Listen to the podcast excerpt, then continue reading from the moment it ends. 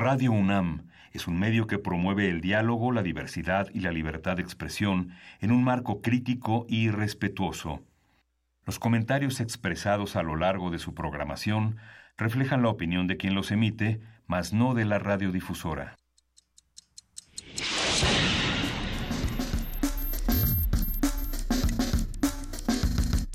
Primer movimiento. El mundo desde la universidad.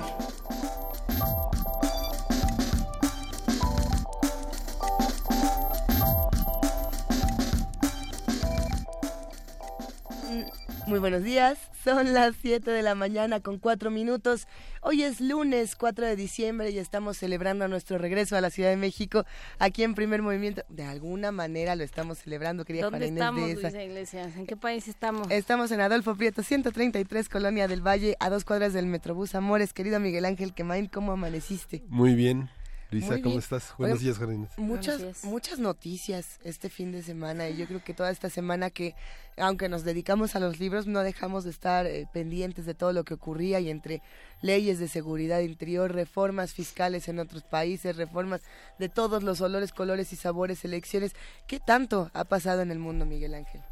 Bueno, la, la cuestión que ahora determina de una manera significativa el destino de la la, inversión y la empresa en México es la aprobación de la reforma fiscal de la que ya habíamos hablado en primer movimiento en Estados Unidos, la reducción de un 35 a un 20%, lo que significa una, una en términos de Trump, la, la propuesta de repatriar sus, los beneficios de las empresas con una tasa preferencial, aumentar los salarios eh, y aumentar las ganancias de las multinacionales. Y es... Eh, ha generado muchísimas protestas en Estados Unidos y bueno, ya hay una reacción intensa en, nuestro país sobre el tema. Sí, sin duda va a, estar, va a ser compleja esta situación, querida Juana Inés. Sí, también tiene una dimensión simbólica en medio de un eh, montón de problemas, en medio de todavía la crisis eh, de las investigaciones que se están haciendo, de la, incidencia de, de, Rusia en las elecciones, de los diferentes vínculos entre los funcionarios de la campaña y de la después del gobierno de Trump eh, lo que hicieron o los tratos que tuvieron con Rusia, todo eso, bueno, también forma parte de un problema que ahorita se ve un tanto mitigado, simbólicamente digo, por la por el pase por la aprobación de esta reforma fiscal. Pero bueno, no, no, todavía no, no todo está dicho, las cámaras tienen que ponerse de acuerdo, ya hubo una serie de inconformidades vamos viendo cómo, cómo funciona. Iremos discutiéndolo sin duda. Tuvimos la oportunidad en esta Feria Internacional del Libro de Guadalajara de discutir todos estos temas desde otra parte que era eh, la manifestación artística, la literatura, digamos, eh, y ahora lo vamos a hacer desde la investigación. Miguel Ángel, tenemos un programa llenísimo de información. Sí, justamente tiene que ver con todo esto que, que, se, que se desarrolló la semana pasada. Vamos a abrir conciencia, género y matemáticas. Vamos a conversar con Rosa María Farfán. Ella es eh, doctora en ciencias e investigadora del Departamento de Matemática Educativa del Centro de Investigación y Estudios Avanzados del Instituto Politécnico Nacional. Y hay que decirlo, el libro está bueno, estuvimos hablando justamente de la construcción social del conocimiento, el caso de género en matemáticas, y hay una pregunta que plantea al principio, la guardamos ahora que empecemos, que yo por lo menos no me había planteado, jamás había entendido la relación entre género y matemáticas de manera tan profunda como se hace aquí y creo que es algo que se tiene que seguir estudiando. Eh, de igual manera, vamos a estar platicando con el doctor Alejandro Díaz, profesor de la Escuela de Gobierno y Transformación Pública del TEC de Monterrey. Vamos a hablar del destape de mi hijo. Bueno, es que yo no era lo que yo pensaba. No, bueno, sí era lo que todos pensamos, pero no, pero bueno, vamos a ver de qué se trata. Sí, a ver de qué se trata esta, esa gran pantalla del, precandidato. El proceso electoral en Honduras ha suscitado también muchísimos comentarios alrededor de, en toda América Latina. Vamos a tener el comentario del doctor Eduardo Bueno León. Él es investigador del doctorado en estudios latinoamericanos de la UNAM. Y para cerrar primer movimiento esta mañana, vamos a seguir discutiendo el tema de la ley de, la ley nacional de seguridad. Eh, ¿Qué significa y qué significa días después de esta decisión? ¿Qué ha pasado en medios de comunicación? ¿Qué ha pasado en las discusiones más importantes? Vamos a estar charlando con el maestro Rubiel Tirado. Él es coordinador del programa de seguridad nacional y democracia en México, los desafíos del siglo XXI de la Universidad Iberoamericana Campus Ciudad de México. Es especialista en temas de seguridad nacional y siempre que hablamos de cosas como estas, él viene para acá y nos explica y nos, nos pone más nerviosos de lo que ya estábamos. Así que eh, esperemos sea un programa que disfruten todos los que hacen comunidad con nosotros. Les recordamos que estamos en arroba P Movimiento, diagonal primer movimiento UNAM y que ahora sí ya tenemos teléfono de nuevo, que es 55 36 43 39. ¿Y qué será? Que arrancamos con música. Y la poesía necesaria hoy. No se trajo un libro de poesía, se trajo una biblioteca de Guadalajara. Ay, la poesía necesaria. Casi me traje por libros para niños, ¿eh? Ah, bueno, eso, está muy bien. eso es lo, que cuenta. En un mini paréntesis de poesía necesaria, me tocó que me encontré a los amigos del Círculo de Poesía, les estuve contando, y me dieron varios libros y yo compré otros y ahí estuvimos haciendo intercambio y estaba muy contenta. Y, pero ¿qué creen? Que más de la mitad de los libros que tengo ya los platicamos aquí en el programa porque justamente ah. también se comparten en las plataformas digitales. Nomás que ahora ya tiene uno los textos completos y están todavía mejor, así que ya iremos viendo. De niños, ¿cuáles traes, querida Juana Inés? Me traje uno que es del 36, pero que sigue siendo enormemente vigente, que se llama Ferdinando, que luego Disney hizo un corto bastante poco afortunado y luego ahora van a hacer un largometraje. Pero es de Moonrow Leaf y es la historia de un toro eh, muy fuerte que a él lo único que le gusta es que lo dejen solito debajo de un árbol para poder oler las flores y ya. Y entonces un día deciden que lo que necesita hacer es ser un toro de lidia.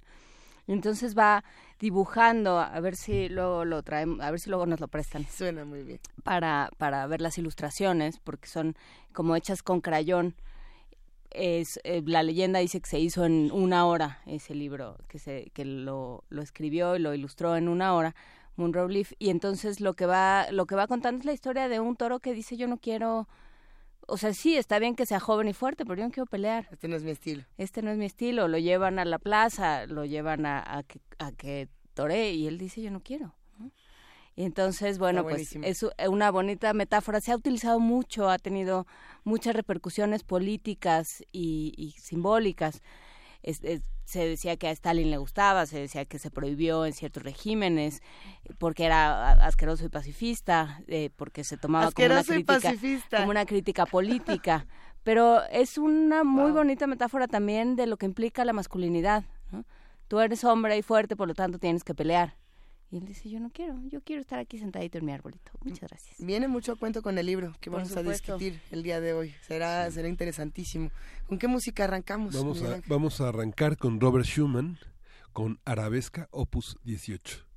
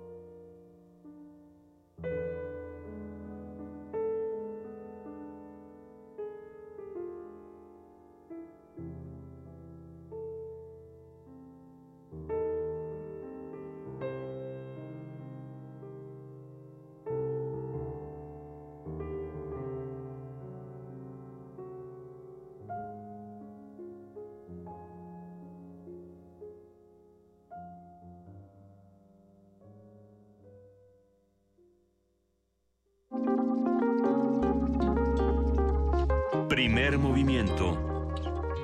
Hacemos comunidad.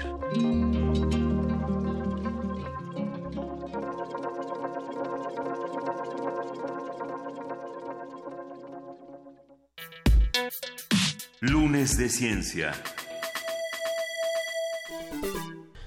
Rosa María Farfán y María Guadalupe Simón Ramos incursionan en el mundo de las matemáticas añadiéndole la complejidad del análisis de género en el libro La construcción social del conocimiento, el caso de género y matemáticas. Este trabajo de investigación reúne tres elementos, la sofisticación del campo matemático, la actualidad de su abordaje desde el género y un renovado interés sobre, bueno, social sobre la matemática de la actualidad aborda también cómo el sistema patriarcal sigue relegando a la mujer a un lugar secundario y dominado incluso en los contextos occidentales avanzados y concienciados. Vamos a conversar esta mañana con Rosa María Farfán. Ella es doctora en ciencias e investigadora del Departamento de Matemática Educativa del CIMBESTAF y nos da muchísimo gusto poder discutir todos estos temas. Rosa María Farfán, buenos días. ¿Nos escuchas? Bueno, muy buenos días, ¿cómo están ustedes? Muchas gracias por la invitación. Eh, estamos muy entusiasmados, sin duda, querida Rosa, con, con este libro que tenemos aquí en nuestras manos, La construcción social del conocimiento, el caso de género y matemáticas, porque es una relación que quizá muchos de nosotros y muchas de nosotros no nos habíamos eh, planteado hay una pregunta que se, que se genera desde muy al principio de este libro que dice ¿por qué no aman las niñas las matemáticas y por qué no han amado las matemáticas a las niñas? Eh, quizá podríamos entrar ahí por, por ese lado a esta relación tan interesante entre género y matemáticas. Eh, sí, en efecto, el libro aborda la problemática de cómo es que las niñas talento piensan matemáticamente, porque eso es algo que el currículum hecho por por, por, eh, por el sistema patriarcal no ha tomado en cuenta y tampoco ha tomado en cuenta se ha tomado en cuenta en la docencia, en los planes y programas de estudio y tampoco en la costumbre didáctica eh, que las niñas piensan diferente, todo está hecho eh, reconociendo las habilidades de los niños. Entonces, nuestro objetivo fue determinar eh, cómo es que piensan las niñas, dan suerte que la política pública pueda cambiarse a tomar en cuenta factores de equidad que permitan el desenvolvimiento de las niñas y que ellas puedan incorporarse al sistema científico, tecnológico y de matemáticas de nuestro país. Eh, doctora Farfán, ¿cómo piensan las niñas? ¿Qué, qué, ¿A qué conclusiones llegaron? Bueno, las niñas piensan muy funcionalmente. Ellas resuelven el problema, en cambio los varones piensan más algorítmicamente, llegan a la respuesta a través de algoritmos y de, y de estructuras algebraicas, como lo, como lo espera la escuela. Entonces lo que ocurre es que nosotros planteamos problemas pensando eh, específicamente en cómo los resolverían los niños. Exacto. ¿Y qué pasa después? ¿O cómo, cómo tendría que replantearse esta relación? Tenemos que entender de entrada eh, que, que, se piensa de manera matemática y que los niños y las niñas tendrán una manera distinta de resolverlo. ¿Y luego qué ocurre? Bueno, lo que ocurre, o lo que esperamos que ocurra, es que se hagan materiales y que la clase de matemáticas en todos los niveles sea más equitativa. De tal suerte que se, también se plantean problemas a las niñas y también se tome en cuenta la resolución que ellas hacen eh, de, los problemas, porque actualmente su resolución es, es evaluada como, como manda, como le rechazan, la, la, la reprueban. Los docentes. Entonces, sería sensibilizar de que esa es una respuesta ad hoc a su género y que por lo tanto es una respuesta viable, buena, de hecho matemáticamente es buena porque resuelvan el problema. Lo que pasa es que no lo resuelve como la escuela dicta que hay que resolverlo. ¿En, qué consiste esta, esta visión eh, algorítmica para, del pensamiento? Pienso, eh, por ejemplo, que los programas de educación están sostenidos como entre, en dos columnas teóricas. Una es Vygotsky y la otra es Piaget. Digamos que los planteamientos que ha hecho Piaget de los niños entre 6 y 12 años en torno al pensamiento matemático ya, ya no serían vigentes y hay otras, otros paradigmas para pensarlo. Bueno, en realidad Piaget nunca hizo eh, recomendaciones para la educación. Él hizo eh, eh, formas de cómo se piensa eh, y, cómo se desarrolla el pensamiento. Pero a partir de ahí, algunos autores han hecho eh, derivaciones hacia la educación, pero Piaget no, nunca dijo nada al respecto. Pero, a ver, eh, ¿cómo yo me, me iría un paso atrás? Eh, ¿cómo, ¿Cómo se estudia cómo piensan las personas, digamos? Eh, ¿cómo, fue, eh, ¿Cómo fueron las hipótesis de trabajo? ¿Cómo fueron las, eh, cómo fueron las pruebas que se hicieron? ¿Y, y cómo, eh, cómo están sustentadas las conclusiones? Eh, las pruebas, la, la, investigación es el producto del trabajo de seis años. y, y, trabajamos con niños talento del programa del Distrito Federal. Uh y en la, las primeras observaciones y las biografías de, de trabajo nos arrojaron que las niñas en, en la etapa de la primaria eh, compiten eh, igual que los varones, eh, interactúan igual que los varones. Sin embargo, en la secundaria baja ese nivel de interacción, baja ese nivel de competencia y bueno, nos preguntamos qué pasa. Ya sabemos por la literatura que la adolescencia es el primer filtro de las mujeres. Pero entonces la pregunta es, ¿por qué matemáticamente eh, ha cambiado algo? ¿Qué es lo, qué es lo que sucede? Y entonces entramos en un proceso de eh, preguntar a los maestros de programa de preguntar a las, a las familias, de entrevistas a profundidad, de ponerlos a ellos, llevarlos a Sinvestab a hacer eh, un, una serie de, de resolución de problemas, pero problemas propios de la investigación, y a partir de ahí cruzamos los datos y, y ese, ese tipo de observación tenemos. También tenemos otro tipo de observación, que son las madres las que están detrás de los hijos en su, en su educación, pero sobre todo para, esta, para ese tipo de, niños. ¿Y qué, ¿Y qué incidencia tienen las madres sobre la, la habilidad o no que desarrollan en matemáticas? Bueno, es que las madres están al pendiente. El, el, el que se quiera o no se quiera hacer ciencia es un estereotipo cultural y es y tiene que ver con un constructo social. Entonces las madres lo que quieren es que sus hijos avancen lo más que puedan. Y ellas les aportan todo el apoyo moral y y, y pues económico al, alrededor de su hogar. Y, y esa y esa motivación para para que estudien para que para que estudien ciencia edu, eh, tecnología pero ahí hay algo interesante, Rosa María Farfán, y es pensar eh, no solamente en los modelos educativos y en la relación de, de, los estudiantes con sus padres, sino también de los estudiantes con otros estudiantes, que es algo que se trata de manera muy interesante en este libro. ¿Qué pasa en esta relación que tienen eh, tanto mujeres como hombres, niños, niñas y demás en un salón, eh, en un aula donde las matemáticas tienen que ser el, el eje de la discusión? bueno, esa interacción eh, para las bueno nosotros no trabajamos en el aula de convencional.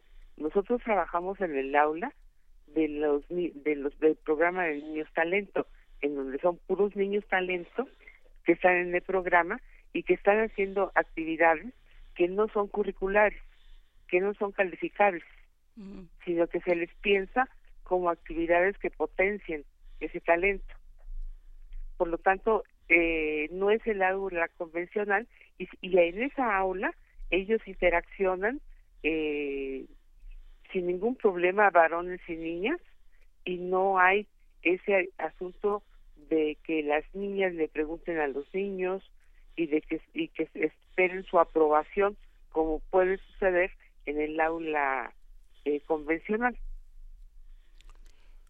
Hay un, hay un tema que tiene que ver con las identificaciones que son, digamos, las, la, como todo el inicio de la primera infancia, que fundamentalmente está construido a partir como de un pensamiento abstracto de comunicación con la madre que no necesita estrictamente palabras y que hay toda una serie de comunicaciones con lo femenino que permiten tanto hombres como mujeres desarrollar un, una interacción con el medio ambiente. Y luego, este, según algunas corrientes de la antropología y el psicoanálisis vienen identificaciones eh, edípicas que construyen el poder del lado del, de lo masculino. Hay, hay esa hay esa visión cuando se piensa en lo social, en lo histórico. ¿Cómo, cómo se resuelven, digamos, esas visiones teóricas que, que a veces contrastan con los programas educativos que son más funcionales, más estructuralistas? Bueno, los programas educativos eh, no son funcionales. Los programas educativos son de cátedra y, y sobre todo eh, muy algunos son muy tradicionales en términos de que los niños tienen que estar callados y no estar en dinámicas de aprendizaje. Entonces, eh, no, no, no, no, no, digamos que la pregunta eh, no, no, no, no, no, está, no, no podría responder desde desde algo diferente porque no existe, porque, pues dado que los el aula tradicional es eh, el convencional es pues de cátedra de que el maestro expone y los alumnos porque están ahí sentados enfrente sin hacer ruido ellos son los que tienen que aprender por ello por aquí nos están preguntando en redes sociales por modelos ideales, así como si pudiéramos dar un ejemplo. ¿Se tendría que enseñar de manera diferenciada a niños y niñas las matemáticas? Pues mira, hay hay experimentos, por ejemplo en Estados Unidos y en, y en Londres, en donde eh, hay escuelas para niñas y jóvenes hasta el college, en donde el no es el asunto es que están solas justamente para no eh, tener, entre comillas, contaminación patriarcal y están hechas para que ellas sean líderes. Por ejemplo, eh, Clinton eh, fue egresada de una de estas, de una de estas escuelas. Entonces, este tipo de programas lo han llevado a cabo para, para solo para mujeres y en términos de empoderarlas y que no tengan que competir con, con varones en términos de los equipos tradicionales. Y esto, pero esto es deseable, digamos, desde un punto de vista, en un país como este, en un país tan machista, donde existen tantas diferencias, ¿esto es deseable? Bueno, aquí no sería posible. Este, de hecho, este tipo de escuelas es para la élite de, los, de esos países. Pues sí, son temas que se tienen que seguir discutiendo. Eh, si pudiéramos trasladar todos estos modelos, por ejemplo, a la Ciudad de México y discutirlos con los radioescuchas que, no, que nos hacen... Eh, pues nos hacen esta comunidad que la construyen. ¿Qué consejos podríamos dar para justamente hacer modelos más equitativos, eh, tanto en la educación de, de los hijos, de las hijas, tanto para lo que lo que vivimos día a día? Rosa María Farfán. Pues una una recomendación es eh, querer mucho como todo, como todos todos los padres y, madres quieren mucho a sus hijos pero sobre todo eh, tratarlas con autoconfianza nunca decirles que tratar de generar esa autoconfianza esa fortaleza eh, nunca decirles que ellas no pueden nunca decirles tontitas bobitas eh, nunca decirles que no se puede sino al contrario ayudarlas y alentarlas a lograr sus sueños. Por supuesto. Pues son temas que se tienen que seguir discutiendo y hay modelos más polémicos que otros. Eh, creo que vamos a tener que hacer eh, por ahí más, más, ¿cómo se dice? Vamos a profundizar en el asunto y tenemos que volverlo a discutir, Rosa María Farfán, si te parece bien. Hay una, hay una, con mucho gusto. Hay una pregunta. discutir en el aula con niños talento, digamos que borrar las eh, fronteras de género es parte como del modelo, eh, no solo en matemáticas, sino en la, en la propia estructura de la, de la, del modelo del aula de niños talentos, como lo señala en este capítulo en el que habla del programa de niños talentos. Sí. Esa, esa, esa manera de los profesores dirigirse a niños y niñas sin pensar eh, en las atribuciones eh, convencionales de su género, sería deseable que en las aulas convencionales se, se realizara. No sé, digamos que Rousseau decía en el Emilio que fundamentalmente uno aprende, va a la escuela a aprender a estar sentado. Esta, esta visión eh, en, en las aulas obedece como a un, a un programa que eh, es en colaboración, como lo marca la reforma educativa hoy, en colaboración con los padres y que en la casa esas barreras de género queden disueltas. ¿Cómo, cómo se trabaja esa, esa parte? ¿Y cómo en, el, eh, cómo en esta epistemología del conocimiento matemático trasciende? Bueno, uno de, los, de, las observaciones en el aula tradicional es que a los niños se les plantean verdaderos retos matemáticos. En cambio, a las niñas se les plantean prácticamente obviedades la argumentación de los docentes radica en que no quieren que la niña le dé pena, sufra, no la quieren incomodar. Mm. Pero en la medida en que no le plantean verdaderos retos, ella no se va a acostumbrar y ella no va a tener autoconfianza. Entonces, en una acción que parece eh, quererla eh, proteger, en realidad la están desprotegiendo en realidad no la están apoyando. Digamos, esa es una práctica del aula convencional en, en términos de los estereotipos. Sí tiene que ver más con los docentes que con los, con los que con los alumnos. Pueden llegar los alumnos con una familia muy tradicional donde papá es el que el que aporta el dinero y mamá hace el que hacer, pero a la hora de estar en el aula, este, los maestros reproducen esos esos ambientes que, que los propios niños podrían ayudar a cambiar cuando lleguen cuando conforme van avanzando y cuestionan los modelos de autoridad que están en la casa, por ejemplo. Por supuesto, esa es una de las cosas que sucede, que la, que la escuela tampoco ayuda. Muchas cosas tendremos que discutir. Rosa María Farfán, doctora en ciencias e investigadora del Departamento de Matemática Educativa del CIMBESTAF. Y habrá que ver cómo hacemos que estos modelos no solamente se queden en, en los alumnos talento, en los alumnos de excelencia, sino que también se puedan replicar en absolutamente todos los espacios. Es un verdadero placer. Muchísimas gracias. Hasta luego, que les vaya muy bien y agradezco mucho la invitación para estar con ustedes. Un gran abrazo y nosotros hacemos la invitación a todos los que nos escuchan a que se acerquen al libro La construcción social del conocimiento, el caso de género y matemáticas de Rosa María Farfán Márquez y María Guadalupe Simón Ramos, precisamente en Gedis Ediciones. Un abrazo Rosa María, hasta luego. Vamos a escuchar música, si no me equivoco. Este es momento de escuchar una que a mí me encanta, Miguel Ángel. ¿Cuál es? Chamber of Reflection. Esa mera de Marco de Marco. Vamos Mac de Marco.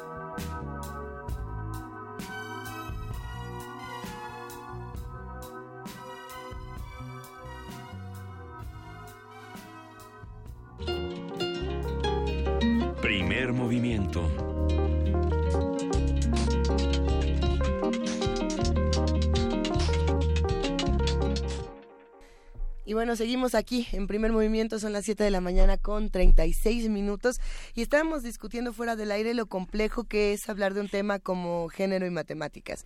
Eh, no solamente porque aquí en este libro se hablaba precisamente de estos modelos de los alumnos talento, pero no solamente se estaba hablando de eso, no, no estaba haciéndolo excluyente de decir, a ver, solamente las niñas que estudian con otras niñas que se encierran en un cuarto con muchas niñas muy inteligentes van a ser igual de inteligentes. No, no, no. Al contrario. Por, lo menos no es el modelo que estamos. Yo creo que no es el modelo que se está planteando en el libro. No, pero mucho menos el que estaríamos planteando nosotros. No, y lo interesante aquí, por ejemplo, era pensar, eh, sí, estos modelos de excelencia tendrían que, que quedarse solamente en la, entre comillas, excelencia. Eh, en la misma universidad tenemos estos grupos eh, de, de estudiantes.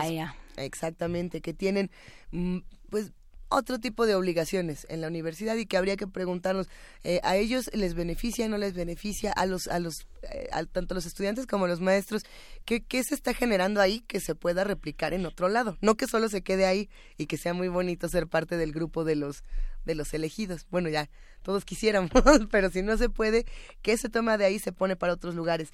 Está interesantísimo este libro y sí vale la pena que todos eh, se echen un clavado y piensen qué relación tenían las matemáticas y el género que no habíamos entendido. ¿Cómo ven? Sí, y Wolverine, por ejemplo, nos dice en Twitter, yo estudié en la UNAM matemáticas.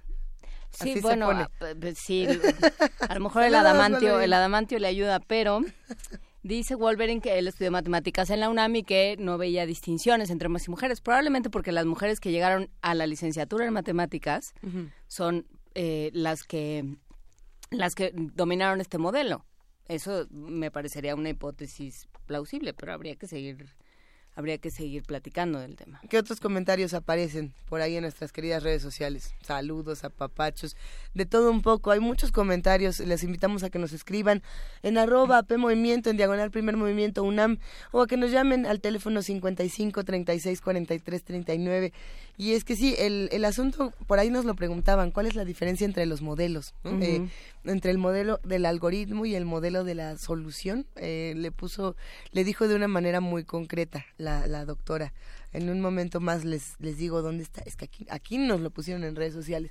A ver. Pero bueno, Miguel Ángel, tú también le andas echando un ojo al libro. Sí, el libro, el, libro tiene una organización eh, muy interesante, sobre todo porque hay, una, hay un aspecto muy de, trabajo de campo, de una población fundamentalmente eh, que tiene que ver con la Ciudad de México, con los programas que se han desarrollado en la, en la Ciudad de México y que, que tienen una un, un, correlato con los programas de excelencia del, de la Secretaría de Educación Pública en el gobierno federal, que están totalmente paralelos, pero que sin embargo, bueno, también estos trabajos de élite ayudan a elevar internacionalmente el nivel académico que tiene México en los estándares internacionales, que no son no son los niños que están en las primarias públicas como marca la doctora convencionales. Hay, por, ejemplo, un, debate que, que se empezó a, llevar aquí en nuestras redes sociales. ya estoy buscando si fue Flechador del Sol o quién fue que empezó a decir que, que si la educación es sexista, entonces que ya no sea mixta y que ahora sí que las niñas con las niñas y los niños con los niños. no lo estaba proponiendo, está diciendo de una manera así como ahora resulta que el hecho de que estén niñas con niños, niños con niñas, seres con seres, está mal. Eh, lo, que a mí me parece interesante del libro sí es plantear que los cerebros como tal de todos los seres humanos funcionan de una manera distinta y que si empezamos a, a, entender cómo funciona cada uno. ¿Se acuerdan esta vez que estuvimos hablando del cerebro femenino y el cerebro masculino y todo acabó en, en catástrofe y, aventón de, de, platos y yo no fue? Bueno, no, no acabó así. siempre No acabó así, pero es interesantísimo. Es que son discusiones muy complicadas porque porque tienes que partir, o sea, tienes que partir del punto de vista distinto, ¿no? Entonces, bueno, pues ya de ahí tienes un problema. Y luego diseñar las pruebas para que aquello salga y luego hacer y luego tratar bien a tus a tus resultados, porque luego eh, nos lo decía eh, Pérez Tupenya, este divulgador de la ciencia, cuando vino a hablar de su libro de comer cerezas con los ojos cerrados, como tus resultados son tus resultados en, en términos, o sea, no puedes hacer que una prueba te diga lo que tú quieres. Tienes que eh, tomar los resultados como vienen, sin elegirlos, sin hacer eso que en lengua inglesa se llama cherry picking, por eso se llama así el libro, de este de tomar este resultado que sí me sirve si lo tomo y este que no me sirve mm, este lo, lo Este meto no aquí lo debajo quiero. del tapete y estas cosas. Ahí también sale a, a relucir un poco la, la discusión que teníamos la semana pasada con la doctora Concepción Compani Compani, Ujú. que además eh, en- en su conferencia en la FIL Guadalajara siguió discutiendo estos temas y, y erizándole el pellejo a dos que tres. eh, pues, pues era- yo creo que a todos, ¿no? Yo creo que todos nos quedamos muy eh, preocupados con lo que nos decía de si el lenguaje es sexista o no, de, de igual manera si las matemáticas lo son, si ciertos temas eh, son sexistas o no. Y bueno, ella lo, lo que decía, ¿no? Eh, eh, que nosotros no tenemos género al hablar cuando decimos todos o cuando decimos nosotros, ¿no? Sino que tendría que ser eh, algo que, sea sin género aunque termine con, con no. Ya, ya ese es un tema que estuvimos discutiendo y discutiendo y discutiendo, pero por ahí también escribían y decían, bueno, es que esto ocurre en un mundo ideal, en un mundo donde, donde no terminamos, no salimos del salón de clases justamente y, y nos tratan distinto por ser mujeres o por No, ser bueno, hombres. Inclusive dentro del salón de clases. No, O lo que, lo inclusive que decía dentro. Concepción Company es el, el género neutro del, de, La, la gramática. de- que viene desde el latín, se, se transforma en español en nosotros y en todos. ¿no? Y entonces nos estamos refiriendo a hombres y mujeres porque eso viene del género neutro. Ya eh, una vez que zanjó, digamos, ese asunto, entonces sí empezó a decir eh, lo que- de lo que estamos hablando es de una igualdad de veras, de que, o sea, no importa cómo me llames, pero trátame igual que, que tú. Eso era lo- esa era la postura de Concepción Company. No, no me, no me des ciertos reconocimientos porque ya se los tienen que dar a una mujer, porque ya toca que se los gane una mujer. Pero bueno, es la crítica de todas las mujeres, por ejemplo, que se dedican a, a, a las ciencias, a la academia, que dicen, ¿por qué las mujeres siguen ganando menos que los hombres? ¿Por qué una mujer que se dedica a las matemáticas va a ser relevante por ser mujer? y no por los estudios que realice, que era algo que decía la, la doctora Compani cuando hablaba de, de la discriminación, por ejemplo, en la academia, ¿no? Eh, que hablaba de, de- de la fantasía del premio Cervantes, que bueno, a mí me dejó traumada para siempre, ¿no? El tema este de eh, si nosotros decimos eh, Miguel Ángel Quemain eh, se ganó el premio de Cervantes o este el premio de Cervantes se lo dan a Juana Inés de esa y hablábamos como por- pero ¿por qué hacemos esas distinciones? Hasta en la academia, hasta en el mundo de, de la educación donde tendríamos que estar haciendo algo completamente distinto o no, pero bueno, todas estas discusiones están en arroba P Movimiento, en diagonal eh, primer movimiento UNAM y en el teléfono 55 36 43 39 y nosotros todavía tenemos muchos regalos sonoros ahora Muchos que ya regresamos. sonoros. Yo creo que de una vez hacernos la pregunta, ¿cómo estamos educando? O sea, eh, ¿cuáles son los mensajes? No, bueno, tú, tú mira, tú pasa, pues total, nunca vas, tú nunca vas a mantener una familia, entonces no te preocupes. Sí. Tú, tú mira con que pases, con que termines la prepa, ya lo hicimos, o con que termines la primaria, porque siguen, si- los, los números siguen siendo desiguales para niños y niñas al final de, de la primaria, al final de la secundaria, siguen siendo desiguales y sigue habiendo más hombres y más niños que se educan que mujeres. Es muy interesante en el libro, hay una serie de estudios Sí. de caso, como por ejemplo el de Dani, hay un el estudio de caso de Dani, que invita a pensar fuera de las eh, eh, de las estadísticas, del recuento, como señalaba Juan Inés, estricto de la, de la metodología, y nos damos cuenta que en el relato de una vida hay muchas cosas que, eh, que bordean hacia otros géneros, como por ejemplo el tema de la familia, ¿no? el tema de una niña que es seis años menor que un niño cuando los padres ya no pensaban tener más familia Sí. este, hay una rivalidad nata en, el- en la relación, en el vínculo entre ellos, donde el niño se siente permanentemente desplazado por la, por la nueva recién nacida y que pasan los años, eh, entra la primaria y empieza una competencia muy fuerte y los dilemas de los padres de educar a un niño eh, por parte del papá y a la niña por parte de la mamá, con modalidades eh, impuestas por el modo de vida, por la manera en que se ganan, el, por la manera en que trabajan, etcétera. Es, es, es un trabajo que vale muchísimo la pena vale mucho la pena le- leer, no tiene una, una verdad única, tiene como muchas situaciones que vale la pena mencionar, sobre todo el recuento de los estereotipos, Así eh, es. que es muy, muy interesante. ¿no? estereotipos y que seguimos reproduciendo eh, con ciertas situaciones. Ya un ejemplo podrá ser, por ejemplo, si le echan un ojo a nuestras redes sociales, ya, ya hubo quien dijo, ay, ¿a poco Einstein era mujer? Y dan ganas de contestar, y si sí o si no, no es, o sea, ¿qué? ¿Qué tendría que ser distinto? ¿Por, qué, ¿por qué seguimos haciendo estas diferencias en los modelos educativos? ¿Por qué seguimos pensando que los genios son o no son? Las mamás van a, a las escuelas por cuestiones administrativas y los papás, hombres, cuando hay verdaderos problemas muy duros para resolver. ¿no? Digo, son cosas que señalan, ¿no? Los espacios de los niños, los espacios de las niñas, los juegos de las niñas, los juegos de los niños. Vale la pena revisarlo echaremos un vistazo y vamos a seguir discutiendo todo esto. A continuación vamos a escuchar de Peter Robinson Asylum en Gotas de Plata. Gotas de Plata. El cine en dosis homeopáticas. Con Carlos Narro.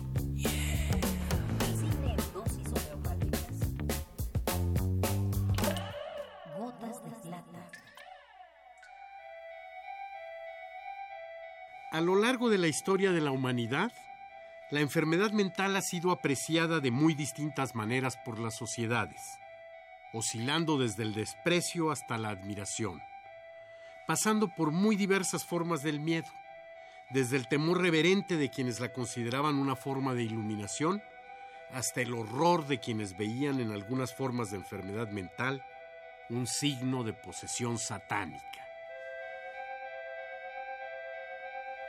Es realmente reciente que la ciencia empieza a encontrar explicaciones para enfermedades como la esquizofrenia, lo que no detuvo a los médicos o curanderos de todas las épocas a buscar tratamientos de forma empírica e incluso de maneras francamente irracionales.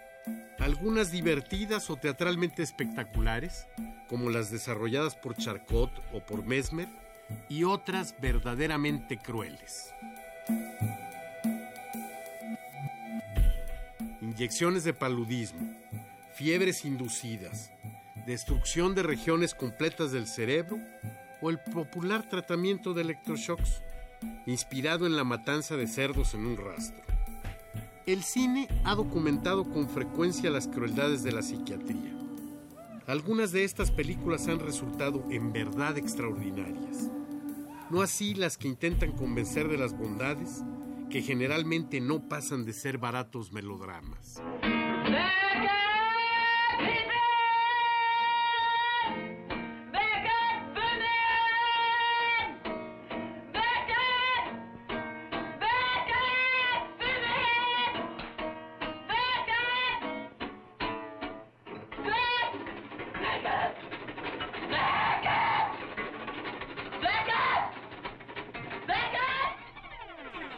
Los años 60, el cuestionamiento social alcanzó también a la psiquiatría, dando lugar a un movimiento que en la década siguiente se conocería como antipsiquiatría. Algunos de sus principales promotores eran respetables psiquiatras, como los británicos David Cooper y Ronald Lang, que iniciaron su búsqueda experimentando en una institución pública donde las autoridades les permitieron organizar todo un sector del hospital con resultados notables. El pabellón 21. Because they've been in mental hospital mm. and found that it didn't help them, but found that uh, they couldn't find anywhere else to live. And so they're here for that reason because they can live here and it's not a hospital. It's not set up like a hospital. Yeah. Posteriormente, Leng organizó una comunidad de pacientes psiquiátricos con un enfoque radicalmente distinto de la enfermedad mental, que devolvía a los esquizofrénicos la libertad y la responsabilidad sobre de sí mismos. A esa experiencia se le conoció como Kingsley Hall. La vida en esa casa fue retratada por un pequeño grupo de documentalistas que en 1972, bajo la dirección de Peter Robinson, realizaron el notable documental Asylum. Phil, beyond Shafe. Uh, up. Problem is, the difference between Red Rose, oh. he's got Putin on the side, and uh, Matthew. He uh, has a license. David. Yes. Yes. No, mustn't.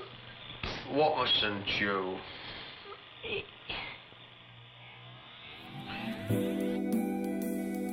Más allá de su valor testimonial que es indudable, Asylum es una película de gran calidad formal en la que el uso de los recursos dramáticos y narrativos del cine documental está presente a plenitud.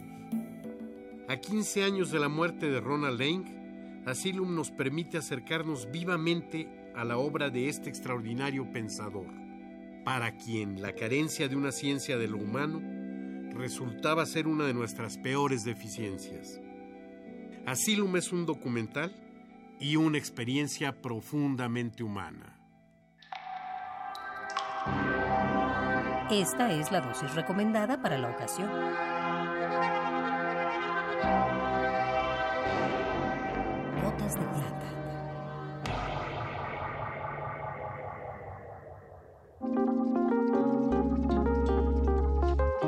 Movimiento. Hacemos comunidad.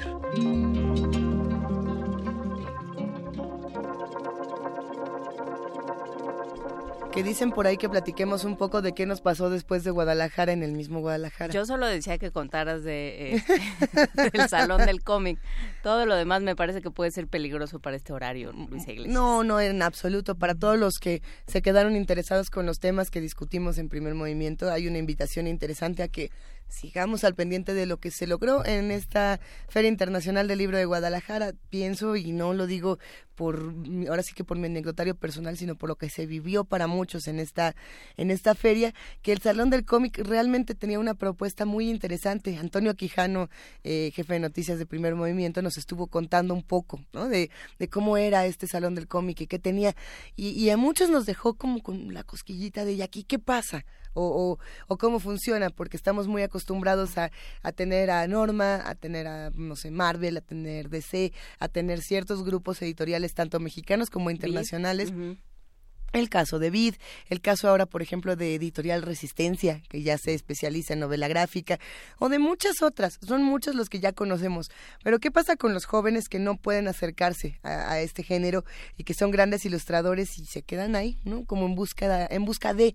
La, la FIL lo que ofreció, que parecía muy interesante y que se antojó muchísimo, eran mesas en este salón del cómic que estaba al fondo del fondo y que uno no sabía bien a bien cuál era. Y algunos nos tardamos en dar la vuelta eh, tenía mesas con jóvenes muy, muy, muy jóvenes ilustradores que lo único que estaban haciendo todo el día era eh, ilustrar y no en el sentido de la caricatura de va pasando alguien y y lo retrato, no, no, no, estaban haciendo eh, fragmentos de sus, uh -huh. de sus novelas, de sus narrativas gráficas, fueran las que fueren, y estaba buenísimo, pero, y, y no buenísimo de, ay, qué, qué padres verlos dibujar, ¿no? tenían eh, un intercambio con todos los que pasaban, estaban mostrando su trabajo en vivo, lo cual no es fácil, bueno, yo no he visto que Paul Oster se siente y diga, oye, ahora les voy a escribir un cuento aquí como va, no, claro que esas son las virtudes de la narrativa gráfica, que uno puede hacerla en vivo, porque los cuentos tiene... y las novelas no. No, ¿no? bueno, pero también tiene eh, la narrativa gráfica tiene una cierta, no sé si por tradición, habrá que platicarlo con Ricardo Peláez con, o con alguno de, con de los estudiosos del, del género, pero, pero sí tiene una tradición de velocidad, digamos, puesto que se, que, que se fue creando con estos con estas historias semanales. Probablemente si tú ponías a Balzac o a Dumas o a cualquiera de estos que hacían eh, novela por entregas, pues también se podían aventar una novela y un capítulo sobre páginas y páginas sobre eh, el campesinado ruso en en 10 minutos. 10 minutos. ¿no? Porque pues era lo que había que entregar y punto. Bueno, digo, no por algo cuentan las historias de que algunos autores en una noche escribieron novelas interesantísimas, ¿no?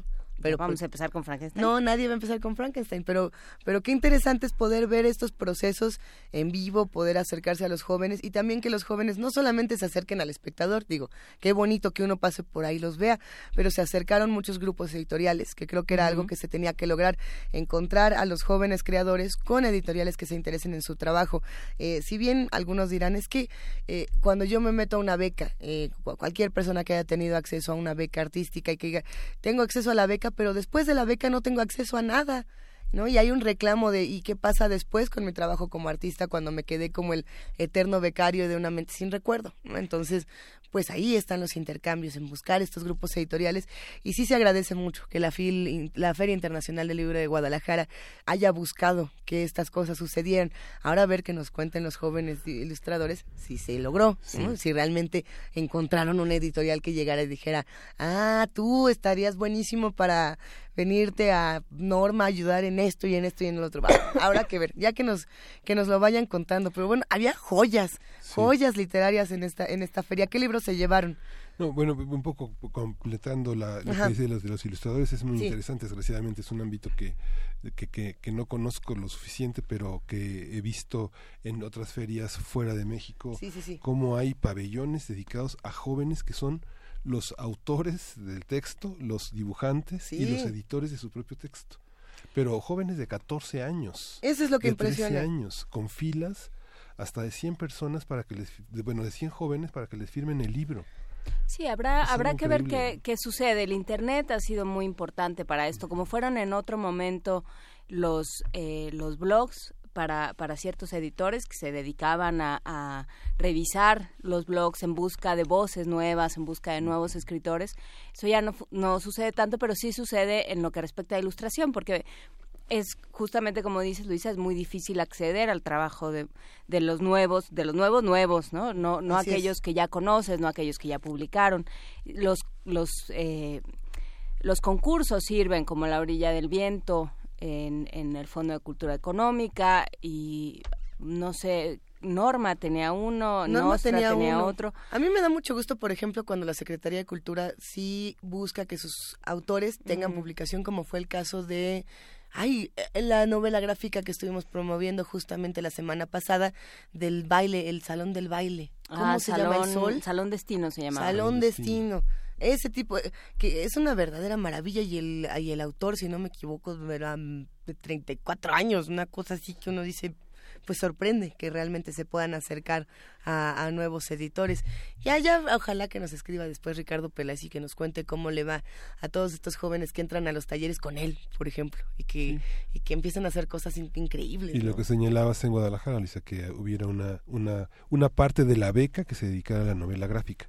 Uno ve, por ejemplo, en la propia universidad, todavía no hay en la asignatura de comunicación y periodismo una materia dedicada al cartón al, cartón político, al cartón, al, dibujo. Ah, qué bueno sería. hace, cinco años ya la UNAM este, incorporó a su a su currículum la materia de fotografía. Imagínate una licenciatura que fuera como eh, que tenían clases quiénes, Fisgón, eh, Alarcón, Rapé, ¿cuántos, ¿cuántos no les gustaría? ¿Cuántos moneros no les gustaría que les dieran así un, un, un buen curso de cómo criticar al gobierno desde, desde la gráfica. Cómo, cómo dar, la, dar una opinión en un cuadrito.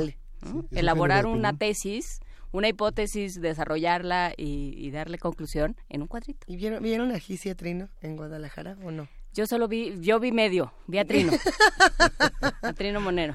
Y ahora, ahora no los vimos. Tenemos libros para regalar y nosotros andamos en el chisme y no hemos regalado Nada, uno. Miguel Ángel, ¿qué, vamos a hacer? A ver, pues ¿cuántos damos? Vamos a, por teléfono a, regalar el primero. Vamos a regalar el primero que es ingreso básico. Eh, la semana pasada estuvimos conversando con Tomás Granados de Grano de Sal, esta nueva editorial que se propone editar el pensamiento económico. Philippe Van Paris es, y Yannick van der Brocht es, son los autores y es una propuesta radical para una sociedad libre y una economía sensata. Hemos hablado de ingreso básico varias veces, lo hablamos con Rolando Cordera también cuando platicamos con él al hacia el final de nuestra estancia en la FIL, que implica esta, esta idea que ha dado tantas vueltas al, al imaginario económico y a las discusiones económicas.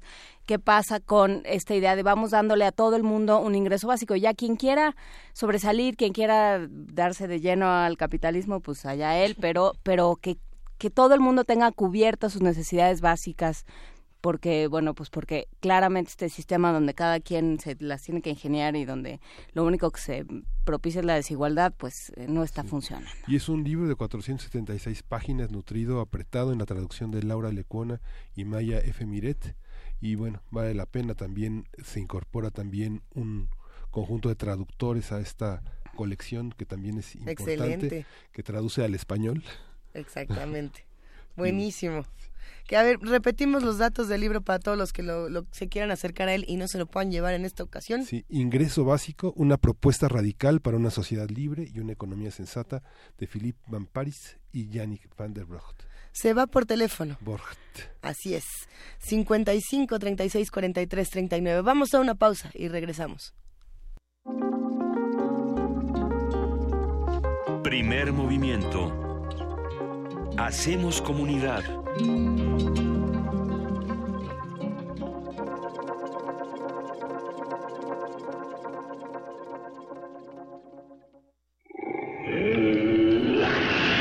En la UNAM se escriben historias de éxito. En Fundación UNAM hacemos que estas historias sean posibles ya que becamos anualmente a más de 68 mil universitarios. Súmate 5340-0904 o en www.funam.mx. Contigo hacemos posible lo imposible. Como los pulpos, los escritores son más sabrosos en su tinta. Una producción del Instituto de Energías Renovables de la UNAM. Lunes y miércoles al mediodía por el 96.1 FM. Radio UNAM. Bueno. Buen día, señor Luis. ¿Le gustaría cambiarse a nuestro banco?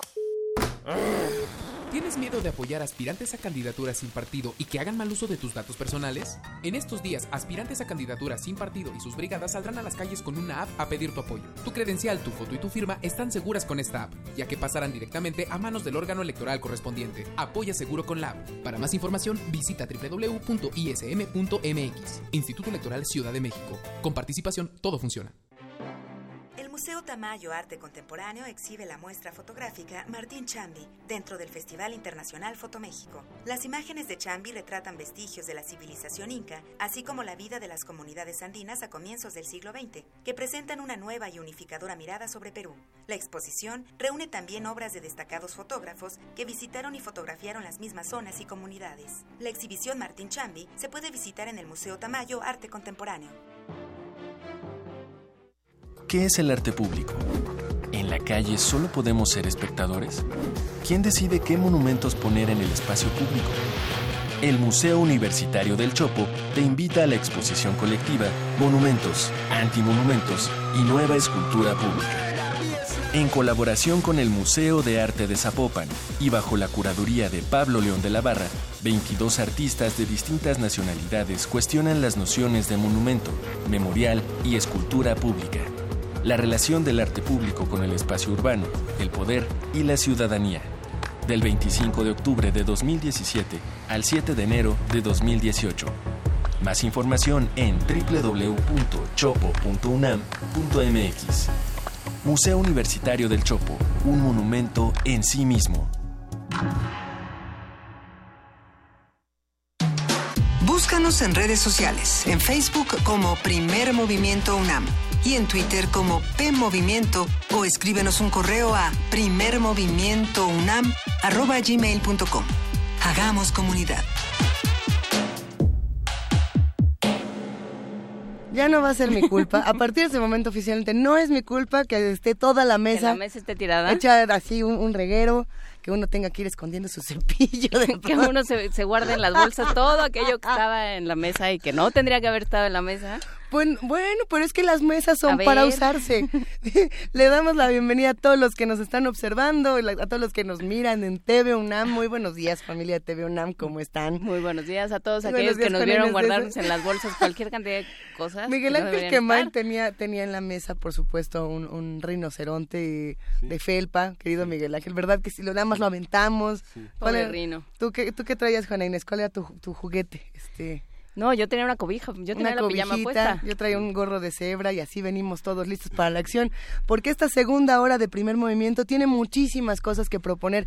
En, en la primera hora estuvimos discutiendo para todos los que apenas llegan a esta transmisión y que saludamos con mucho cariño el tema del género y las matemáticas que ah, cómo dio lata pensando en a quién le toca discutir el tema del género y las matemáticas y quiénes sí pueden, quiénes no pueden, eh, cu- cuánto pueden las mujeres. En fin, fue una hora muy interesante, Miguel Ángel. Sí, tuvimos eh, la oportunidad de conversar con Rosa María Farfán, que es eh, una de las dos autoras del libro, junto con María Guadalupe Simón Ramos, que han incursionado en el mundo de la- del análisis matemático, sobre todo en la Ciudad de Sí. México, en este libro que publicó Gedisa, que es un libro muy interesante que está justamente en la mesa de la construcción social del conocimiento, el caso de género y matemáticas, un Sí. estudio muy, muy riguroso. Y bueno, vamos a estar discutiendo en esta segunda hora muchos temas más y nos gustaría preguntarles qué opinan de lo, de lo que estamos charlando, qué les gustaría escuchar aquí en Primer Movimiento. Estamos en arroba P Movimiento, diagonal Primer Movimiento UNAM y en el teléfono 55 36 43 39. Al final de esta primera hora estuvimos regalando libros y vamos a regalar uno más, si les parece bien. O de una buena vamos regalando todos. Dice Frida Saldívar que lo podemos hacer, así que adelante. ¿Qué otros libros tenemos para regalar, Miguel? Tenemos de- en una mirada al teatro en México 2000-2010 de Estela Leñero con un prólogo de Mauricio Jiménez, este director de teatro y una introducción de Patricia Cardona, ella fundamentalmente dedicada a la investigación coreográfica, a la danza, y está editado en la colección de periodismo cultural que edita la Dirección General de Comunicación Social de la Secretaría de Cultura. Estela ay, ay. Leñero Franco es dramaturga, es directora de teatro y es ensayista y durante muchos años se ha dedicado a hacer la columna de teatro en la revista Proceso y es una reunión de muchos de los textos publicados ahí. ¿Ya le echaste el ojo, Miguel Ángel? Sí. ¿Está bueno? Sí, bueno. Sí, sí lo leerías completito, de pues principio fíjate a fin. que fíjate que sí, eh, ya lo he leído porque Es que leo, ya lo leo- conoces. leo- leo cada semana su columna. Eso. Y sí. Bueno, pues para los que disfrutan precisamente de esta de esta lectura periódica, yo creo que también es un es un ejercicio muy interesante poderlo leer completito, a ver qué está pasando por la mente de los autores. Tenemos más libros que regalar. Por aquí tenemos una antología poética que habíamos ofrecido desde la semana pasada y que además eh, armó muy buena guasa, lo que le viene siendo la buena guasa. Es el legado de generaciones, antología poética del a- del ron Flor de Caña. No le va, eh, O sea, está editado por Flor de Caña por razones que no, Ah, no es, te- no es un heterónimo. No. No, no es un primo que se hace llamar Ron Flor de Caña. ¿no? Ay, bueno, a esta antología se antoja muchísimo, trae autores de todo el mundo, que eso es algo que siempre se agradece, autores rusos, franceses, alemanes, chilenos, costarricenses, de República Dominicana, también tenemos por aquí cubanos, de los Estados Unidos, eh, igual, y podría funcionar también pronto para Poesía Necesaria, pero tenemos de, de esta antología poética, si no me equivoco, tenemos un ejemplar, un ejemplar que vamos a regalar de igual manera por teléfono. De hecho, todos los libros se van a ir por teléfono al 55 36 43 39 y bueno, es un librito pequeño, pero lleno de lleno de poesía y eso también nos encanta. Y tenemos por aquí un libro más. Justo estábamos hablando al final de la primera hora Juana Inés Miguel Ángel de la novela gráfica, eh, de la diferencia entre cómics, si es que existe alguna, de quiénes son los que están haciendo estas narrativas en nuestro país. Y se acaba de publicar esta que nos, ent- nos interesa muchísimo, que se llama Yo soy yo. Y bueno, pues habrá que, que ver qué pasa con esta novela. Es una adaptación eh, de Luquela con ilustraciones de Alex Herrerías y, y la publica, está apoyada nada más, así por decir, por Canal 11, por el Consejo Nacional para Prevenir la Discriminación, por la Secretaría de Cultura, si no me equivoco. Y Canal 11. Sí, Canal 11 también está integrada en esto. Los dibujos están, están bonitos. A ver si, si se la puedo acercar a, a- a la pandilla de, de TV UNAM. Los que estén en Radio UNAM los invitamos a que imaginen cómo, cómo se expresa la diversidad cultural en nuestro país, porque justamente lo que tiene este, esta novela gráfica, esta narrativa, es que hay muchos colores, muchas texturas, muchísimas ideas. Nada más para hacer una breve invitación a que se acerquen a ella, les platico un poquito. Dice, Francisco no le está pasando nada bien. Y, aquí es donde se pone divertido. ¿no? La chava que le gusta, no lo pela. Lo suspendieron en la prepa dur- durante un mes y no más para evitar que repruebe los exámenes finales, su mamá lo inscribió en una prepa que no le late mucho. Lo que él no sabe es que está a punto de vivir una de las mayores experiencias de su vida. Junto con yo, su mejor amigo y conciencia, Francisco conocerá a chicas y chicos tan distintos y parecidos a él que le harán ver su realidad desde una nueva perspectiva y también descubrirá que el mundo es mejor cuando no te dejas llevar por los estereotipos y las etiquetas. Eh, y bueno, no sé si, si recuerdan precisamente esta serie de Canal 11, ¿no? que es Yo Soy Yo. Está basada un poco en esta historia y creo que está divertidísima. Yo ya por aquí encontré a dos que tres punks, a dos que tres darks también. eh, hay marginados, no marginados, presas, ñoños, eh, todos los estereotipos, pero quitándoles esa etiqueta, justamente. ¿no? Y entonces, ¿qué pasa con un mundo donde podemos quitarle las etiquetas, con un país donde no tenemos que vivir con ellas? Si quieren saberlo, llámenos al 55 36 43 39 y se llevan uno de los dos ejemplares de Yo Soy Yo, al cual ya le estoy arrancando un pedacito, así que no lo hice a propósito, ya déjenlo ahí. Vamos a, a lo que sigue, tenemos música y tenemos música muy alegre para empezar esta segunda hora. Phoenix, esta banda que por cierto, si no me equivoco, se acaba de presentar en nuestro país. ¿Sí se presentó Phoenix o se va a presentar apenas en el, en el Vive Latino? No.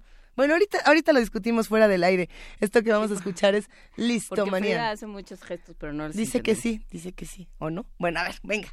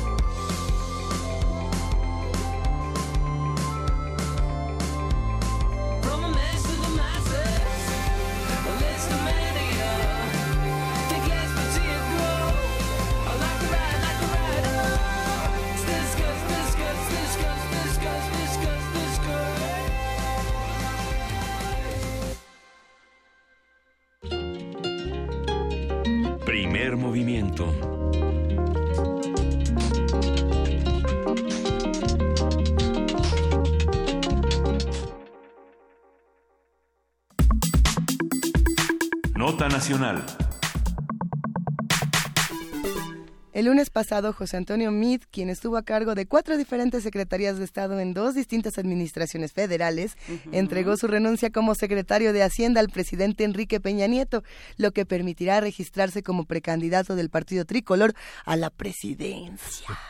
¡Sas! De acuerdo con algunos medios de comunicación, el exsecretario de Hacienda es el precandidato que más cobertura recibió en noviembre y prácticamente toda es positiva, a diferencia de Ricardo Anaya, líder del PAN, que sigue como el único presidenciable con saldo negativo.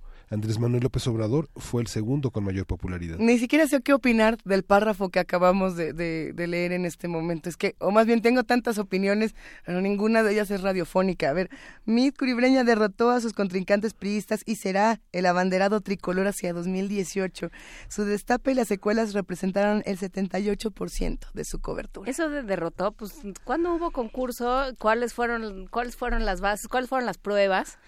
¿De qué estamos hablando? Vamos a, vamos dándole curso a este asunto. ¿Qué tema? A ver, vamos a platicar sobre este destape con el doctor Alejandro Díaz, él es profesor de la Escuela de Gobierno y Transformación Pública del Tecnológico de Monterrey. Y, y bueno, querido Alejandro Díaz, buenos días, ¿cómo estás? Muy bien, muchas gracias. ¿Cómo están ustedes? Buen día a toda su audiencia. ¿Qué tal este tema? Eh, un se- sentido del humor aparte es algo que sí se tiene que discutir y que resulta interesante. Alejandro, cuéntanos un poco de qué es lo que se está viviendo con esta noticia. Alejandro. Puntos importantes. Bueno, sí, te escuchamos. Hay, hay dos puntos importantes que discutir. El primero tiene que ver con cómo se explica que hayan elegido este método del destape que nos remontó a 30 años, ¿no? En- el pasado. Así Y el es. segundo es por qué este candidato en específico. Eh, tratando de responder a la primera pregunta sobre el método, pues habrá que recordar la situación que está viviendo el PRI. Eh, a nivel nacional, pues su, su porcentaje de votación pues ya es francamente menor al 40%, y aunque esto varía de región a región en el ámbito local, sí eh, eh, sufre ya para juntar 36 de 38 puntos en diversos eh, en diversas entidades federativas. Aunado a ello, en diversos temas, eh, la evaluación no es necesariamente positiva. Entre el electorado, la ciudadanía, los temas de economía y seguridad no están bien, bien vistos. Y, en el, y entre los líderes, pues el tema de la corrupción sigue siendo muy mal evaluado.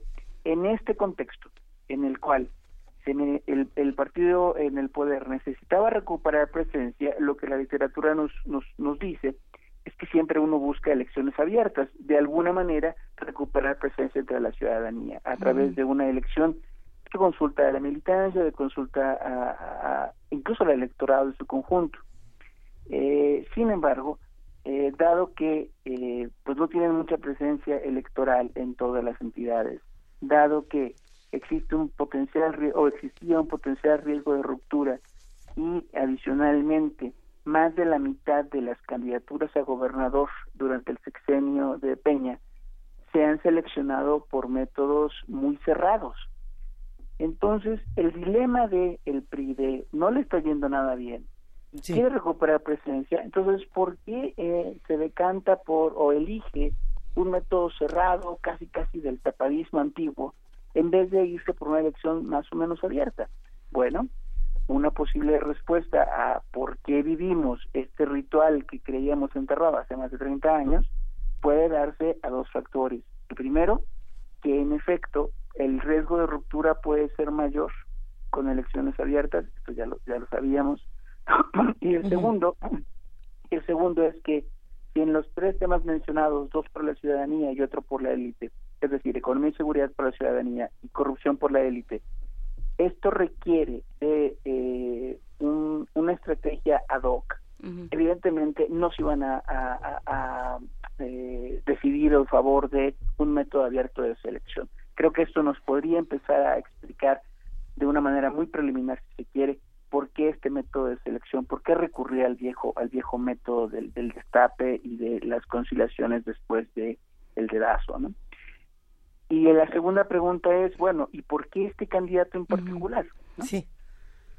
Una de los, eh, en fin, lugares comunes ya a, estos, a estas alturas de, de las semanas es que, en efecto, es un candidato que podría eh, no ser directamente eh, eh, señalado por temas de corrupción, no así la administración, no así diversos eh, actores importantes en la administración pública federal, pero al menos este candidato no. Eso significa que los líderes podrían no evaluarlo negativamente por este tema. Dos, en el tema de seguridad respecto a la ciudadanía, en el tema de seguridad, pues tampoco se le podría ver necesariamente como responsable, más allá de compartir eh, el asiento de gabinete con otros responsables de la política eh, de seguridad eh, del gobierno mexicano. Es difícil eh, eh, construir un, un discurso tal que le señale a él directamente. De lo que sí se le puede eh, evaluar es de la economía y evidentemente ahí sí hay un tema. Sin embargo, sin embargo, dado que el, el discurso eh, oficial y que se ha repetido, ustedes ya lo señalaban en la nota de entrada, ¿no? Puras notas positivas. Eh, dado que el discurso es continuidad, eh, rescatar lo bueno que, eh, que, que se juzga, eh, que se ha hecho bien, rescatar eh, o, o preservar lo que ya se ha logrado, etcétera, ese tipo de discursos, ¿no? Que no le apuestan a la continuidad per se, pero sí quieren mandar un mensaje de, bueno, lo que se ha hecho más o menos, pues eso va a seguir.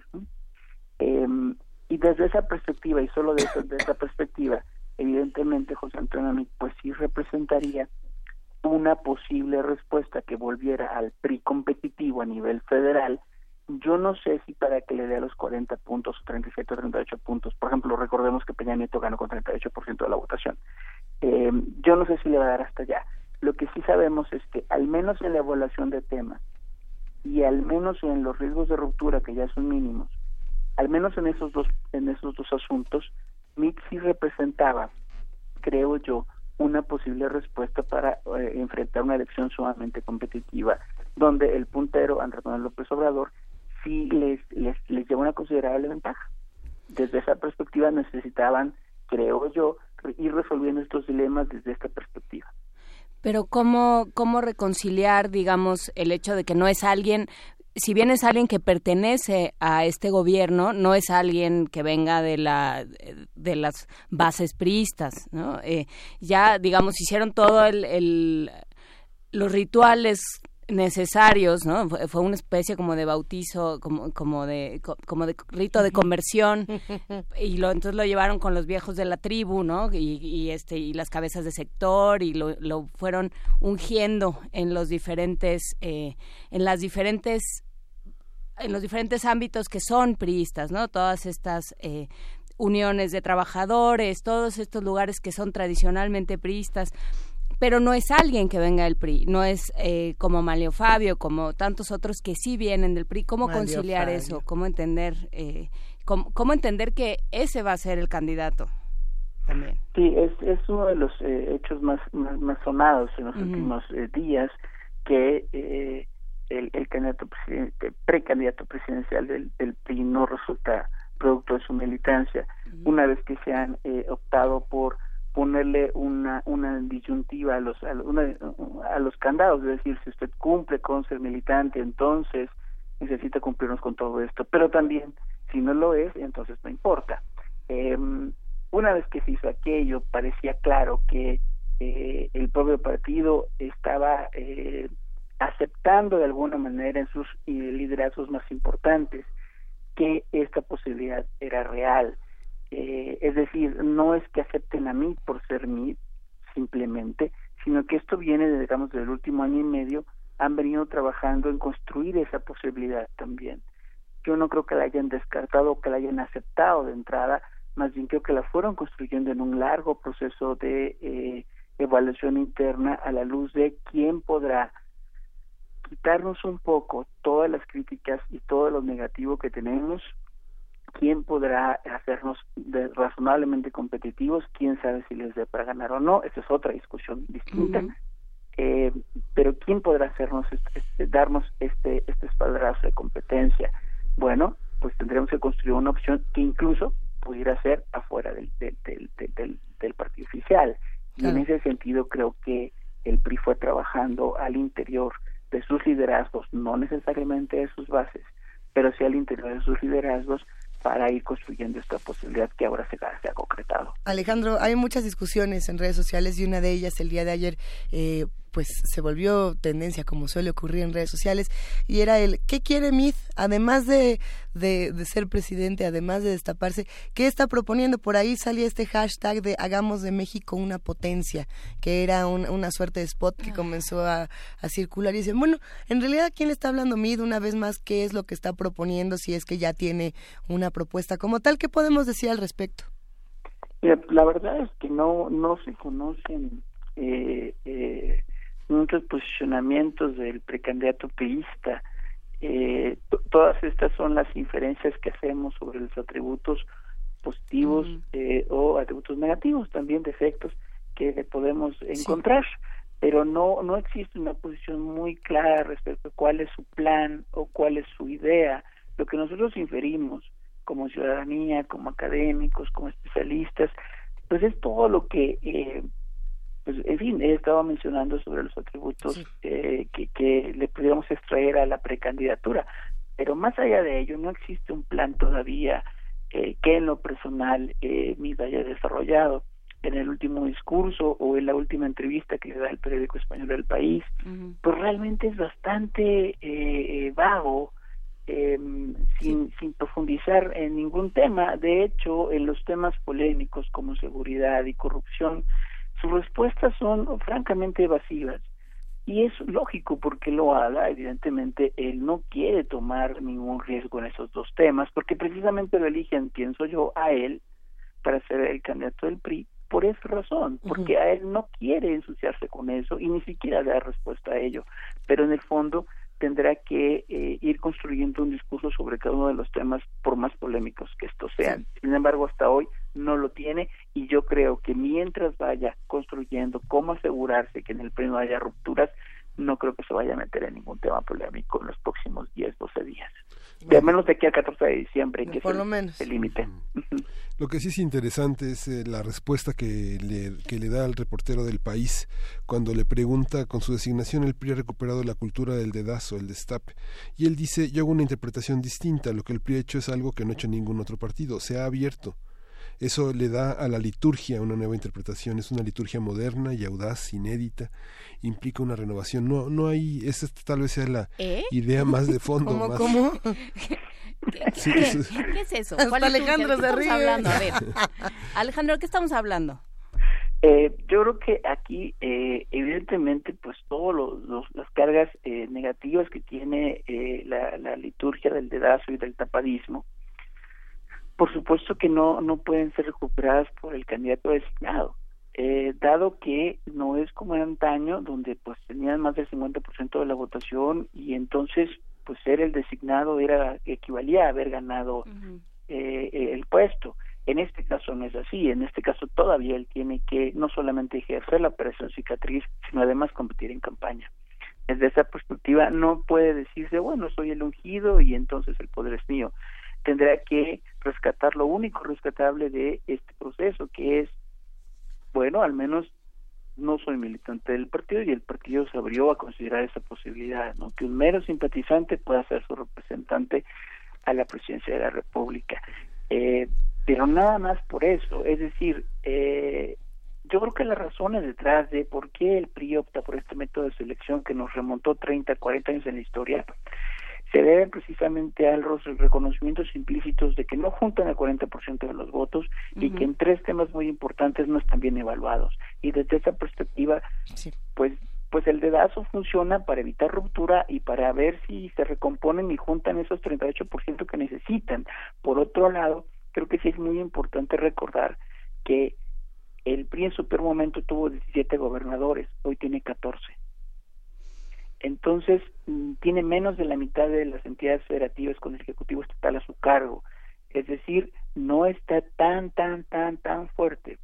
Eh, nunca se han ido, pues no estoy diciendo que se hayan ido alguna vez, ¿no? Dentro de los 12 años de los gobiernos panistas, ahí estuvieron en, el- en el ámbito local, pero hoy eh, no están tan fuertes y creo que eso es importante. Por eso me parece que la respuesta de MIDE es, bueno, pues pues sí, eh, sí, sí, vengo del tapadismo, pero fíjate que yo no era militante, me aceptaron, solo soy simpatizante y eso es bueno. y no tiene otra cosa que responder tampoco, creo yo. A ver, creo que, eh, a ver, pensando en lo que sucedió antes de, de este anuncio, porque hay que decir que nosotros estuvimos una semana felizmente fuera de todo esto porque estábamos en la feria de Guadalajara y alguien Ah, me qué decía, bonito era el mundo. antes de irnos alguien me decía, pero no vas a estar cuando el destape. Y dice, bueno, no, pero cuando regresemos va a seguir siendo, va- vamos a seguir metidos en esto. Y entonces fue muy interesante todo el proceso previo, ¿no? Desde, desde este momento elegíaco, este, como de, como de los rapsodas de, de Videgaray, ¿no? Hablando maravillas, el presidente diciendo, no sé, están muy confundidos, ¿no? Y después ratificando esta decisión como, como diciendo, a ver, el del poder y el que destapa soy yo, como abrogándose esta, este que es el, ya creo que el único gesto de poder que le queda de decir, este va a ser el candidato. ¿no? que bueno, todavía está por verse, todavía es precandidato a, a- a reserva de lo que pueda suceder, pero bueno, fue un acto de poder del presidente Peña Nieto, pero también nos habla de un momento muy distinto, como dices Alejandro del PRI, porque ya no es, este va a ser el presidente, este es, este va a ser mi candidato, y vamos viendo cómo se pone. Entonces, bueno, ¿qué va, eh, cómo leer todo el proceso que llevó a este destape? Creo que eh, amerita, obviamente, una, una lectura eh, más tradicional sería, bueno, pues simplemente refleja eh, las formas antiguas que el PRI en su grupo del Estado de México no ha perdido, etcétera, etcétera, ¿no? Y todo esto, todo, toda esta explicación bien conocida. Eh, sin embargo, el problema con esa explicación es que no nos resuelve el tema de que sí existe esta diferencia. Una cosa es reconocer que este es el candidato y otra cosa es que reconoces que este va a ser el presidente. Eh, porque todavía hay una campaña por ver y como vemos en los sondeos, no importa quién nos levante, eh, el PRI no está a la cabeza, pues. Eh, entonces, esta explicación tradicional no nos acaba por resolver la pregunta. Sin embargo, creo que otras explicaciones sí, me, me aventuro a darles una, que evidentemente como todo esto es, es meramente preliminar y solo compartir una idea. Eh, si la apuesta del PRI es que en efecto es posible construir una candidatura alrededor de alguien que no tenga claras eh, eh, eh, claros flancos de crítica más allá del tema económico que por eso sí se le tiene que evaluar y no y no ha- y nadie lo ha evaluado por eso todavía a mí lo cual es muy interesante ¿no? Eh, se ha criticado bueno pues este es compañerito de gabinete de los de seguridad y de ahí se ha hecho las cosas mal bueno pero él no es el responsable. Oye pero es que la corrupción pues es que él no es corrupto ¿no? Que en ese sentido, pues es muy fácil pensar en términos de Andrés Manuel López Obrador, ¿no? Es que sus compañeritos son corruptos, sí, pero él no lo es. Entonces, en ese sentido y solo en ese sentido, si ellos logran mover el discurso hacia esos lados, donde no se le puede atacar de manera clara y frontal, y evitan que se le pueda juzgar, evaluar en los temas en los que sí es directamente responsable, entonces habrán dado un paso en la construcción de la del porcentaje de votación que necesitan, que eso es muy importante. La construcción de la candidatura no solamente pasa por el color de la corbata o la imagen que da ante eh, ciertos grupos, ¿no? También pasa por los temas que se puedan discutir en la agenda y que se logren eh, eh, eh, posicionar, como dicen, aunque no existe ese, creo que no existe ese en español, pero que se puedan eh, colocar en la agenda de discusión pública. Y en ese sentido, creo que el hecho de MID como alguien que no es fácilmente evaluable en los temas que están muy mal evaluados para, para la gente, para, para la ciudadanía y tanto para las, para las élites, si en esos temas no se le puede evaluar a MID, entonces el PRI habrá dado un paso adelante. Eso es, eso es una cosa muy, muy complicada, eh, eh, porque pues es- eso es un candidato de continuidad, aunque haya pasado por el PAN, no importa, sigue siendo un candidato de continuidad y sigue siendo un candidato transeccional, porque al final del día, pues va a ser el tercer sexenio donde tiene un puesto de altísima eh, eh, eh, responsabilidad y el siguiente año, si es que llegara a ganar, pues seguiría ahí, pues. En ese sentido, la continuidad está mostrada en su propio perfil. Y, es, y esto es lo que pues ellos han empezado a vender.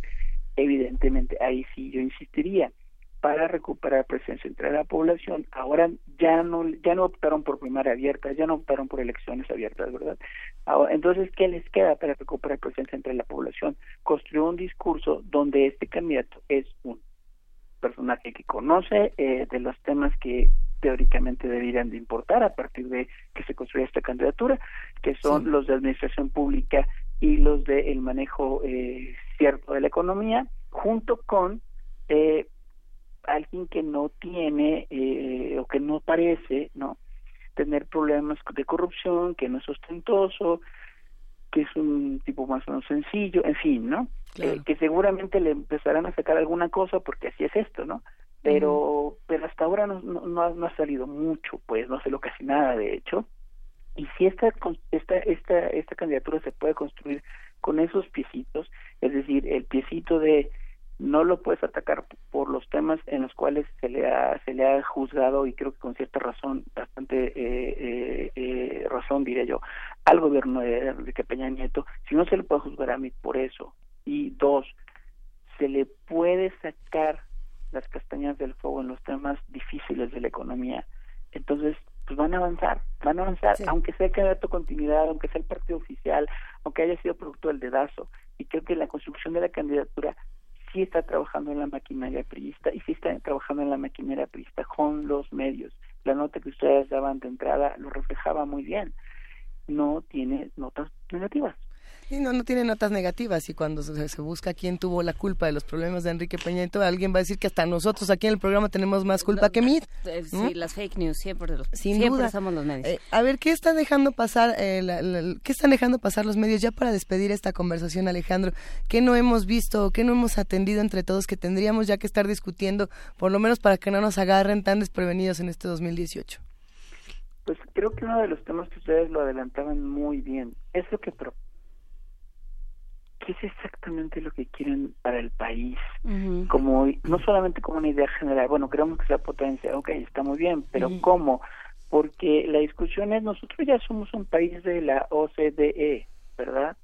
Ya estamos en el club de los ricos. Eh, entonces, ¿qué es lo que tenemos que dar? ¿Cuál es ese extra que tendríamos que dar? Creo que ese tipo de preguntas dentro de los propios discursos de los candidatos, de las candidatas, ¿qué es lo que, o pre, precandidatos aspirantes, pues los que están ahorita eh, batallando con lo de las firmas, para eh, la obtención del apoyo ciudadano, pues, eh, ¿qué es lo que qué es lo que quieren para el país en términos generales? Uno y dos, en algunos temas particulares, ¿cuál es una propuesta un poquito más específica de gobierno? Eh, lanzar algunas ideas puede generar debate, pero tampoco son acabadas. Es decir, el debate que se hizo ayer o antier sobre si amnistía sí o no a los eh, eh, narcotraficantes, ¿no? Que, que lanzaba Andrés Manuel Obrador y otros reaccionaban diciendo no, otros reaccionaban diciendo bueno, pues quién sabe. En fin, pero no no deja de ser una idea nada más eh, que bueno eso es algo pero siguen sin eh, sigue, seguimos sin ver propuestas específicas y lo que sí hay que recalcar es que estos problemas no son de hace dos días tres días cinco meses seis meses o diez, o diez meses son problemas que llevan ciertos años nosotros esperaríamos de eh, esta campaña es que ciertos diagnósticos más o menos claros con algunas potenciales salidas y que entonces sí el debate de las candidatas y de candidatos que pudiera reflejar cuál es el diagnóstico que tienen y cuál es la propuesta por la cual ellos se inclinan.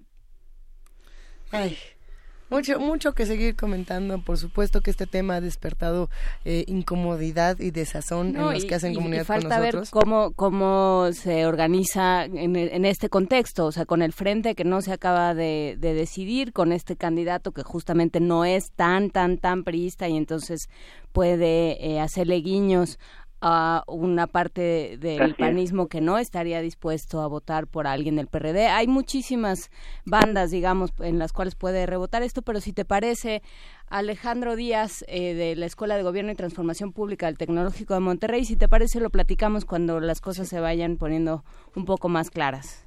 Claro que sí, pues muchas gracias. Muchas gracias. por el tiempo. Hasta Igualmente, luego. hasta luego. Vamos a escuchar música para seguir discutiendo todos estos temas y para pasar de, de la nacional a internacional. Anita Tijoux. Anita Ha todo vuelto. lo sólido se desvanece en el aire. Eso. ¿Cómo sería este mundo sin capital? Donde la humanidad fuera fundamental, donde todos fuéramos iguales, universal, sin patrones ni amos, ni el nuevo orden mundial.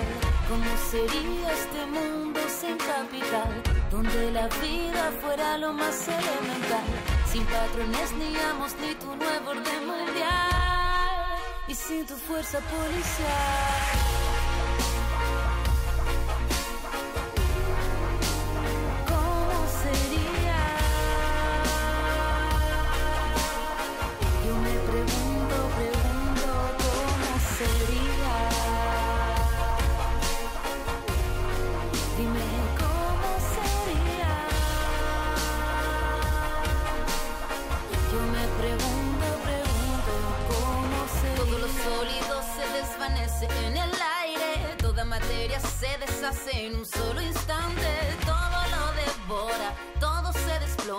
Se cae a pedazos como el imperio de Roma. No hay forma alguna de tener equilibrio.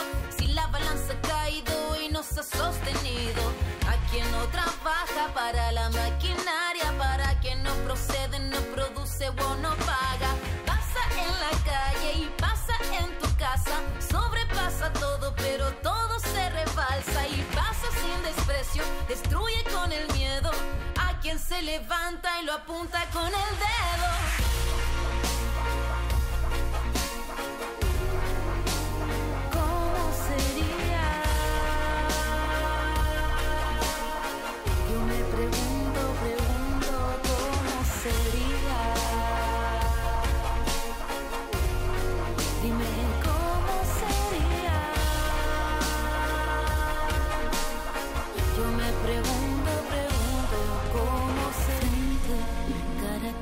Con el corazón plagado de amor. Sopla un viento fugaz como una señal de este ideal. Nada ni nadie podrá quitar este palpitar para impulsar. Nadie nos podrá borrar este gran soñar, este fuego que llevamos a ¿Cómo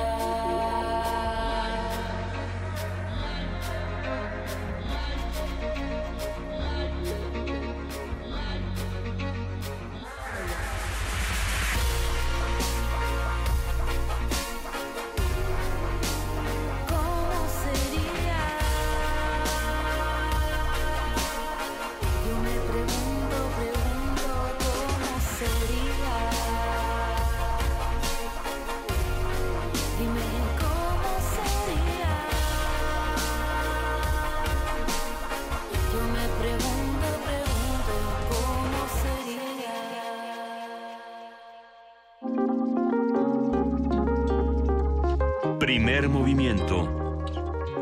Hacemos comunidad.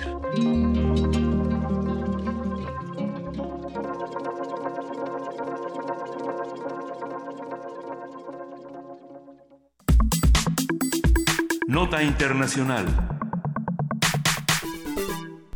Honduras celebró elecciones presidenciales el domingo 26 de noviembre y una semana y a una semana de los comicios el Tribunal Supremo Electoral no ha nombrado un ganador. Aunque los primeros resultados parciales divulgados el lunes otorgaban una ventaja de cinco puntos al opositor Salvador Nasralla con el 57% de las actas, para el miércoles el presidente y candidato oficial Juan Orlando Hernández llevaba la delantera. El conteo se paralizó el viernes con el 94.45 de las actas escrutadas que otorgan a Hernández una ligera ventaja de 42.9% sobre el 41.4% de Nasralla. Se les cayó el sistema. Ándale. Durante estos días, la incertidumbre en los resultados electorales ha provocado protestas en todo el territorio, con saldo de un muerto y centenares de jóvenes detenidos. El pasado jueves, el gobierno hondureño decretó el toque de queda que prohíbe la circulación de personas y vehículos durante 12 horas a partir de las 6 de la tarde. Y bueno, pues es un tema. Ante la presión internacional para dar certeza a los resultados, el Tribunal Supremo Electoral comenzó ayer un recuento especial de las actas de inconsistencia que definirán al ganador de las elecciones. Vamos a conversar esta mañana con Eduardo Bueno León, investigador del doctorado en estudios latinoamericanos de la UNAM y analista político de América Latina, quien eh, suele eh, tratar de ayudarnos aquí en Primer Movimiento a diseccionar estos temas para entender todos los lados. ¿Cómo estás, Eduardo? Buenos días. Muy buenos días, a la orden. Este tema es tan complejo como muchos otros que hemos discutido y, y, sin duda a muchos de los que nos escuchan les causa mucha irritación. ¿Podemos hablar un poco de qué fue lo que pasó en Honduras? Mira, lo que ha pasado es una evidente alteración de eh, la voluntad del pueblo hondureño que concurrió a votar de manera masiva el domingo pasado. Hay un récord de participación, el 58%, cuando la abstención en Honduras siempre ha sido muy alta, a, un, a niveles colombianos, que más o menos es un abstencionismo del 60%. ¿no? En este caso se rebasó, hubo una gran participación, un gran entusiasmo, eh, venían dos grandes bloques, el bloque oficialista, el presidente que intentaba la reelección, que a, hizo aprobar por la Corte Suprema una interpretación de la Constitución que le permitió la reelección, y por otro lado una coalición llamada Alianza contra la Dictadura, eh, donde confluyeron básicamente dos bloques, el bloque del expresidente Mel Zelaya, de centro izquierda, y otro bloque, UNIRA, que es un poquito más este social. Entonces, eh, eh, lanzaron de candidato a Salvador Narralia, que es un comunicador de la televisión, nos hace recordar esto un poquito lo que ha pasado en Chile con Beatriz Sánchez, la candidata del Frente Amplio que quedó en tercer lugar. Sí. Bueno, el hecho es de que estos dos bloques se enfrentaron el domingo, eh, el Partido Liberal, que sería el, históricamente el segundo partido más fuerte de, de Honduras, quedó en tercero, y bueno, eh, los resultados pues, nos indican claramente que eh, el proceso de recuento de votos que se está llevando actualmente y sobre todo la caída del sistema el día entre el martes y el miércoles y los datos que, y los análisis que están haciendo los, los las personas que han seguido muy de cerca el proceso nos indican de que efectivamente ha habido una alteración una alteración de la tendencia no entonces eh, se está reclamando la oposición está reclamando eh, que se revisen 5.000 actas, que corresponden al 30% de, de votos que ingresaron después que cambió el orden del ganador, porque el que estaba ganando, ganando la elección era Salvador Narralia. Uh -huh. Entonces se cae el sistema y, y luego en, el presidente pasa a, a, liderar el conteo de votos.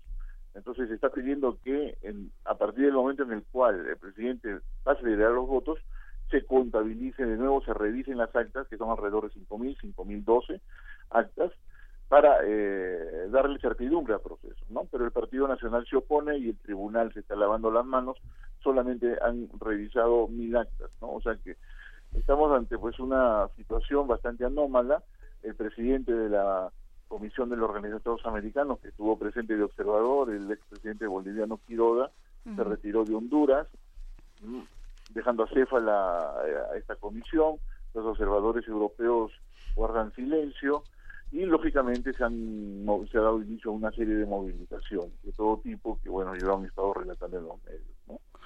entonces estamos pues pareciera que en Honduras existe un pacto político muy claro entre el ejército y la oligarquía terrateniente y los partidos tradicionales y en este caso el Partido Nacional para evitar por cualquier medio que el bloque social y político que lidera el, el expresidente Mel Zelaya eh, llegue alguna vez a gobernar Honduras, aunque el pueblo hondureño lo respalde, ¿no? Es una situación realmente oprobiosa, una situación que no puede ser tolerada, por cuanto eh, estamos ante un veto, un veto eh, del ejército y del, de la oligarquía latifundista contra un sector importante del pueblo hondureño, ¿no? Entonces, bueno, ahora qué es lo que queda? Pues simplemente eh, pareciera que la presión social debería llevar al Tribunal Electoral pues a revisar la, la, las, las 5.000 actas. Yo creo que si se revisan esas 5.000 actas, se dará certidumbre al proceso, porque no olvidemos otro dato que es importante, uh -huh. muy importante. Antes que se cayera el sistema, eh, los datos del candidato de la de, que va en tercer lugar, que sería también Zelaya, del Partido Liberal, uh -huh. indicaban que, que Salvador Narralia estaba por encima del presidente por cuatro puntos. Sí. O sea que la oposición y el Partido Liberal coincidían en que iba liderando por cuatro puntos eh, Salvador Narralia, ¿no? Entonces son datos contundentes. ¿Qué diferencia, ¿Qué diferencia hay en el proceso de 2009 donde no hubo una protesta masiva tan grande como la de hoy? ¿Era miedo a los militares? Mira, en el 2009 fue un golpe de Estado, ¿no? Un golpe de Estado, pues, oprobioso, un golpe de Estado típico, que pensábamos ya no, no se iba a repetir ese ciclo, sobre todo en Centroamérica.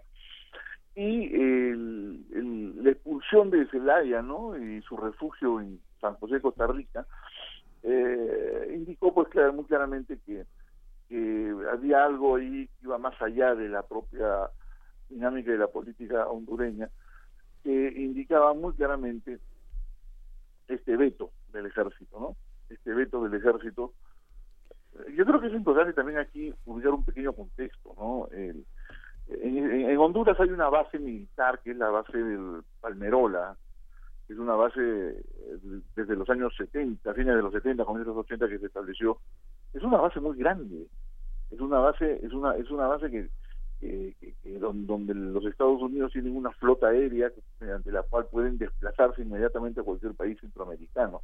Y es una base que sirvió para apoyar las acciones de la guerrilla, la, la guerrilla antisandinista que se llamó la Contra en los años 80, ¿no? Entonces, el ejército hondureño está muy supeditado a esa base de Palmerola y muy influida por el estamento militar norteamericano. Y por otro lado tenemos un, una oligarquía terrateniente, porque en Honduras jamás hubo reforma agraria, no, no no hubo, digamos, la aparición de pequeños y medianos propietarios ag- agrícolas, es un país que sigue teniendo una base rural importante, y entonces, bueno, esta alianza entre oligarquía latifundista y, y- y militares es una alianza muy sólida. Contra esto, pues, irrumpió el presidente Emil Zelaya, que era un hombre de la oligarquía, pero que de repente se volvió autónomo de la oligarquía e intentó por diversos medios algunos tímidos programas sociales, ¿no? Como por ejemplo salario mínimo. Entonces vino el golpe de Estado y eh, la oposición se reunificó y comenzó a tomar la calle y comenzó unas movilizaciones que no cesaron durante un mes y medio, pero que causaron cerca de 200 muertos. Hasta que finalmente se dieron varios pasos eh, a negociar, ¿no? Eh, las protestas del 2009 con respecto a las protestas actuales indican claramente pues que las del 2009 fueron mucho más este, espontáneas más se movilizaron se movilizó más gente eh, salieron a flote una serie de organizaciones que habían estado un poquito en la sombra. Esta que está actualmente estas protestas que se están llevando a cabo actualmente son protestas básicamente eh, de dos o tres ciudades principales una gran marcha que se llevó el día el día de ayer pero otro dato interesante es que eh, las marchas y las protestas de este domingo eh, y, y la del día viernes y sábado han estado infiltradas por eh, elementos de la sociedad hondureña que comenzaron a realizar saqueos, ¿no? Pareciera que esa es otra técnica también contra las movilizaciones en Honduras, o sea, previendo de que van a haber protestas, infiltrar gente que comience, comience a hacer saqueos. Entonces, eh, para desprestigiar, digamos, la, la marcha opositora, ¿no? Así es. Entonces, bueno, es- esa es un poquito el- la situación, pero también hay, hay- hay que indicar pues, que el toque de queda, por ejemplo, no está siendo respetado. O sea, eh, establecieron el toque de queda a partir de las 6 de la tarde, ¿no? pero la gente está saliendo, como anoche salió una cacerolada general en toda Tegucigalpa y San Pedro Sula, ¿no? Es Entonces, justo lo que queríamos saber. ¿Qué pasó con los cacerolazos hace unas horas? No, los cacerolazos, la gente salió, desobede- desobedeció el toque de queda y la gente salió a, hacer sonar sus ollas, sartenes, etcétera. Está recurriendo pues a todos los medios posibles, ¿no? Pero el ejército hondureño es un ejército muy violento, ¿eh? El, el sábado hubo siete muertos, entonces este ahí han contenido un poquito, ¿no? Ahora, eh, lamentablemente pues tenemos que anunciar también, porque lo estu- estuve escuchando la nota que ustedes presentaron, ya el Tribunal Electoral este, ha señalado el triunfo de del presidente Hernández Sí, sí, sí. por una diferencia de 52 mil votos, ¿no? Así Entonces, es. este, parece, parece que está pues le- confirmándose la, el anuncio de este supuesto triunfo y esto pues va a generar este, el inicio de una crisis eh, social y política en Honduras muy fuerte. Eh, Pero ¿cuántos también- son cuántos son 52.347 votos? ¿Qué representa esto de, de diferencia en, en un país como Honduras? Pues representa representa en, más o menos en, en términos relativos, dices tú, porque es- me parece que es el 0.9%. Es nada, ¿eh? exactamente, es Que no nada. es, claro, que no es, no es nada, ¿no? Ten en cuenta que van a votar, han votado más o menos 3 millones y medio. Tres ¿no? millones y medio. Y el padrón es de millones y 6 medio, millones. Y, y- claro, y la población de Honduras son este 6 millones más o menos. ¿no? Y, no, y no olvidemos tampoco otro dato. ¿no? Honduras es el país más pobre de Centroamérica. Los indicadores... Y el más violento, si no me equivoco. Sí, sí, sí, claro. Además, después de México, el país donde, y después de México y Colombia, el país donde más periodistas matan. ¿no? Así es. Entonces, además, la tercera parte de la infancia pobre de, de- de- de- de Honduras migra por su cuenta a- hacia México y atraviesa México y se va a la frontera. Es un país con unos indicadores sociales terroríficos. Yo diría incluso que ah, casi casi al borde de este concepto que se estuvo utilizando con el caso venezolano, desastre humanitario, ¿no? donde la extrema pobreza llega al 40%, mientras en América Latina la extrema pobreza anda por el veintitantos por ciento. Y por otro lado, con un nivel de pobreza que llega fácilmente al 68%. ¿no? Es, entonces son cifras realmente eh, desagradables. Es un país pobre, es un país controlado y dominado, y donde, donde la democracia, la democracia cuando se abre a los sectores populares, cuando se forman bloques, eh, que reclaman este, un, un desarrollo de la ciudadanía social, pues la oligarquía es muy cerrada, ¿no? A mí, y por otro lado, pues, mm, y esto sí es algo que hay que también mencionarlo, aunque a alguna gente le moleste, a alguna gente le, le fastidia, ¿no? Eh, la actitud, la doble moral de los gobiernos este, eh, latinoamericanos y de la Organización de Estados Americanos, ¿no? Eh, ¿En qué han- sentido? han- han guardado silencio con todo la- el fraude electoral en, en Honduras, ¿no? Mire, no es posible que, que los resultados ah, salgan después de una semana. Imagínense lo que hubiese Sí, pasado no, no. sin Vene- Imagínense si, si, si- si hubiese pasado si en Venezuela los resultados hubiesen dado una semana después, ¿no? Entonces, Sí, los, villa- los villanos del mundo, como los leen. Claro, claro, el villano favorito, ¿no? Ujú. Yo creo que aquí hay una doble moral de los gobiernos de Peña Nieto, de Santos, de Pedro Pablo Kuczynski, de Bachelet, de Macri, de Temer, ¿no? Eh, han guardado Bueno, silencio. Es que has mencionado guardado a puro, a puro presidente conocido por ser, eh, por, por tener posturas y, y por, y, por, y por apoyar a América Latina. Pero bueno, ese será un tema que tendremos que discutir más adelante, Eduardo Bueno León, porque entre Temer, Macri y Enrique Peña Nieto y la relación que han tenido con Maduro, por ejemplo, eh, se podrían discutir muchas cosas. El silencio que, que se tiene con Honduras también es interesantísimo y sin embargo hay que esperar porque las próximas horas pueden ser definitivas para lo que pueda ocurrir en el país. Mira, ojalá, ojalá, y ojalá pues el secretario general de la Organización de Estados Americanos, Luis Almagro, haga un pronunciamiento público, ¿no? Porque hasta ahora ha guardado silencio. Entonces, yo creo que no se debe permitir el- el- el- esta alteración. Y la crisis podría solucionarse si se revisan las 5.000 actas. No el 100% de las actas, sino 5.000 actas.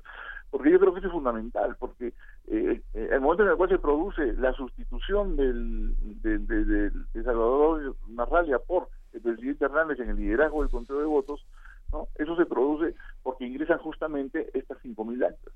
O sea, hay que revisarlas. Y si al revisarlas, una por una, se confirma el triunfo de Hernández, pues ni modo. Pues ¿no? sí. Pero- es que habrá quienes, sí, hay quienes están preguntando, eh, Eduardo, quién tiene la culpa, si, si la tiene Salvador Narrales, si la tiene Juan Orlando Hernández, si la tienen los medios, si la tienen las encuestas por dar mal la información, si la tiene el fraude, Los- si los que se fue la luz, que el gobierno, que- quién, ahora sí que quién tendrá la culpa, al final del día quién le vamos a echar la culpa. el responsable el responsable de que el sistema electoral informático se haya caído se haya suspendido la transmisión de información y el flujo de información y ese es el tribunal electoral. Y el tribunal electoral es un tribunal que ha estado tomando algunas decisiones por su cuenta sin considerar el contexto de crisis que comenzaba a desarrollarse o sea específicamente la responsabilidad es de que se les cae el sistema eh, no, no, no, no, no se ha mantenido la objetividad ni se han tomado las precauciones adecuadas, ¿no? Eh, para que este, esta caída se- no se produzca. Pero repito, la solución es la revisión de las 5.000 de- actas. ¿Cuál Así es el problema? Si en 48 horas se revisan las 5.000 actas y ya está. Pero yo creo que no no, no va a ocurrir así, ¿eh? porque esto sí tiene todo, todo el contorno de ser un fraude electoral. ¿no? Si la OEA lo des- desconoce el resultado, ah, pues enhorabuena pero de momento están guardando silencio, ¿no? Yo creo que, te Pues repito, la presión debe ser en ese sentido, ¿no? Son 5.000 actos. Y aquí yo quiero hacer un alcance que también este, es necesario eh, mencionarlo, ¿no? Eh, mira, el, el próximo año en México va a haber un proceso electoral muy competido, muy intenso, yo creo que con ciertos contornos también de confrontación, eh, que ojalá no se salgan de los marcos pues, institucionales y de los marcos eh, legales, ¿no? Pero no es una buena señal, no es una buena señal que en un país se, se caiga un sistema electoral y se cambie el liderazgo del conteo de votos y que luego no se quiera hacer recuento y no pasa nada, ¿no? Yo creo que eso es un mal, mal, mal mensaje, hay que considerarlo. Pues bueno, habrá que habrá que considerarlo. En efecto, muchísimas gracias, Eduardo Bueno León de eh, Estudios Latinoamericanos. En la UNAM, muchísimas gracias por platicar con nosotros esta mañana. ¿Cómo no? Muchísimas gracias a ustedes. Hasta luego. Hasta luego, va un gran abrazo.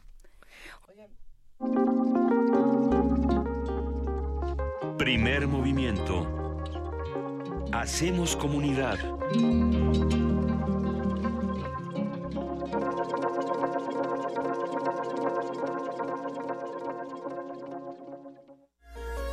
Puedes encender la cámara, grabarte diciendo lo primero que se te ocurra y subirlo a internet.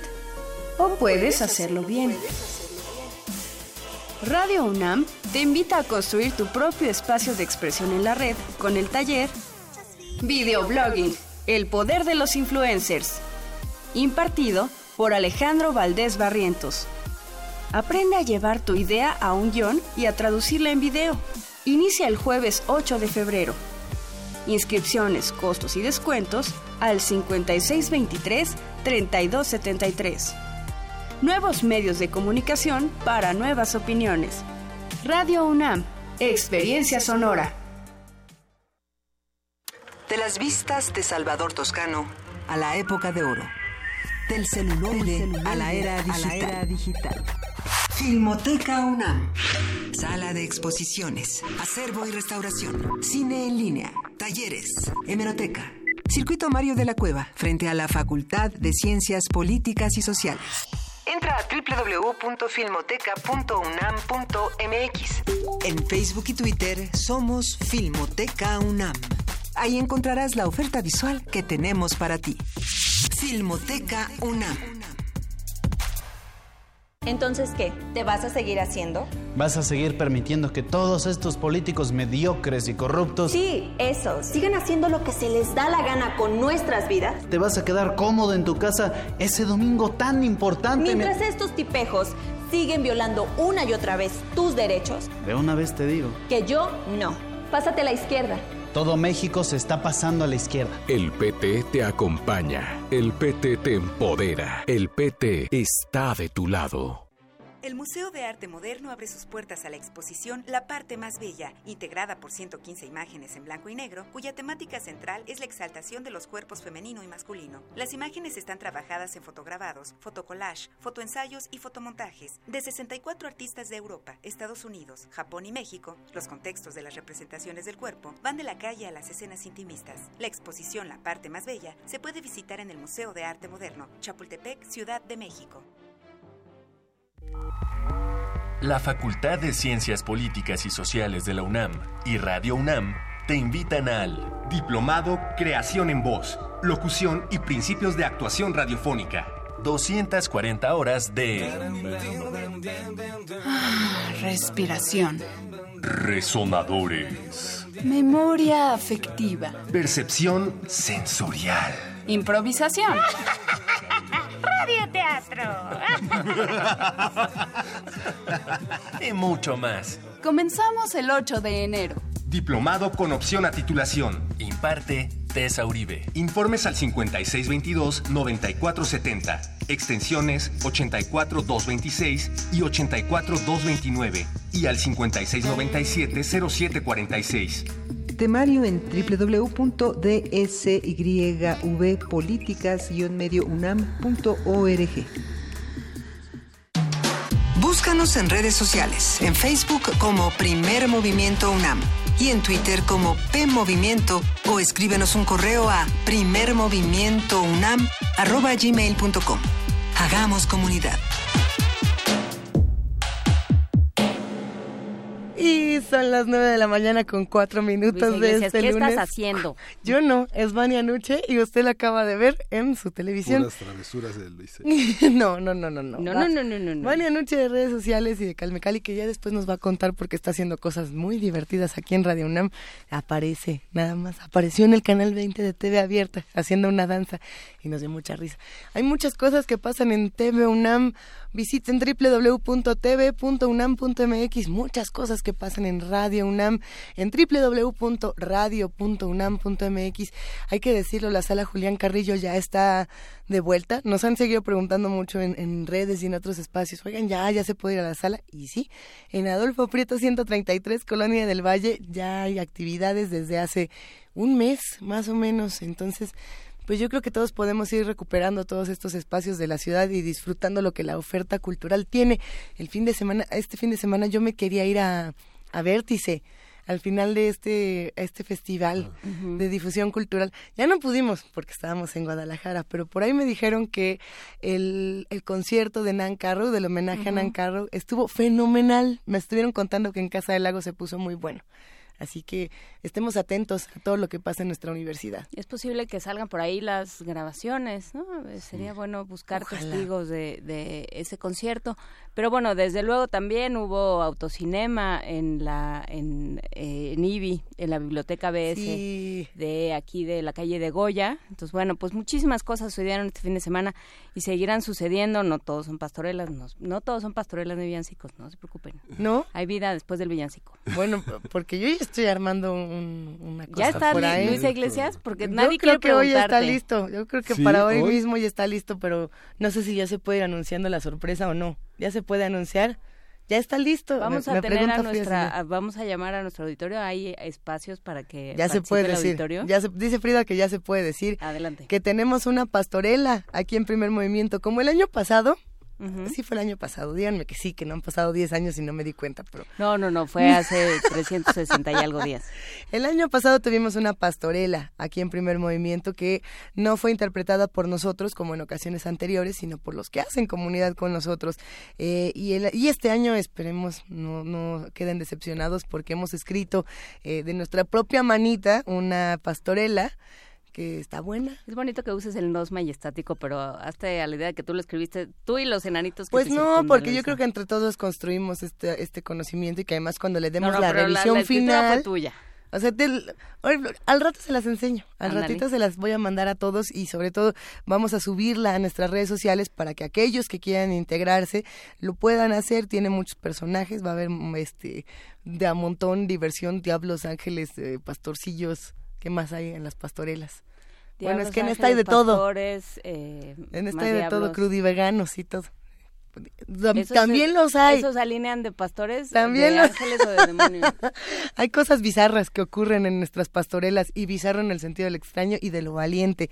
Eh, aquí tenemos una pieza para arrancar con esta tercera hora y le digo pieza porque como es New Order, pues uno lo llama esta pieza académica tan interesante conocida como el Triángulo de Amor Bizarro.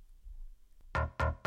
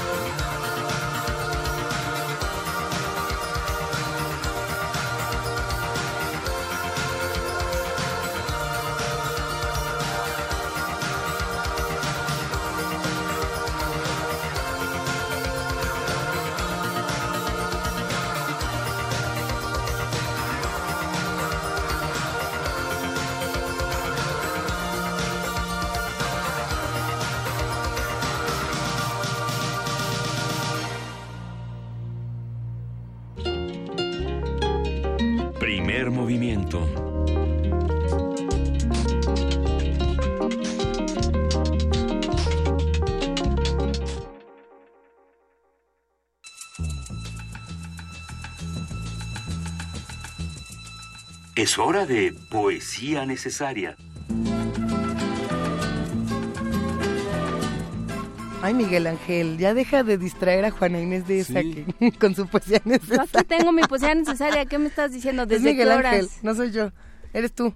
A ver, ¿cuál poesía tienes, querida Juana Inés de esa? Que te veo que has recuperado un montón de datos, a- autores, poetas, cosas de la FIL de Guadalajara.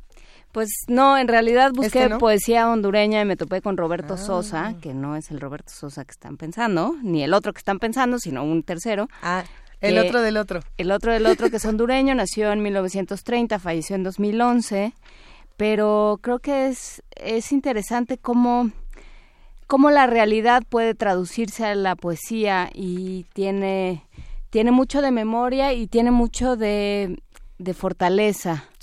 Eh, tiene un pequeñísimo poema que se llama Secreto Militar, que creo que viene a cuento con lo que vamos a, a platicar en un momento más sobre la ley de seguridad interior.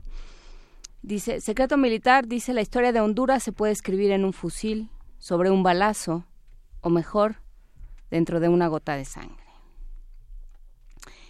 Y tiene otro que se llama Los elegidos de la violencia, que habla sobre eso que llamamos infancia y que es un concepto tan tan inacible y tan fugaz eh, como, como lo permita la violencia y lo permitan las sociedades. Dice, no es fácil reconocer la alegría después de contener el llanto mucho tiempo. El sonido de los balazos puede encontrar de súbito el sitio de la intimidad. El cielo aterroriza con sus cuencas vacías. Los pájaros pueden alojar la delgadez de la violencia entre patas y picos. La guerra fría tiene su mano azul y mata. La niñez, aquella de los cuidados cabellos de vidrio, no la hemos conocido. Nosotros nunca hemos sido niños. El horror asumió su papel de padre frío. Conocemos su rostro línea por línea, gesto por gesto, cólera por cólera. Y aunque desde las colinas admiramos el mar tendido en la maleza, adolescente el blanco oleaje, nuestra niñez se destrozó en la trampa que prepararon nuestros mayores. Hace ya muchos años, la alegría se quebró el pie derecho y un hombro, y posiblemente ya no se levante la pobre. Mirad, miradla cuidadosamente. Primer movimiento.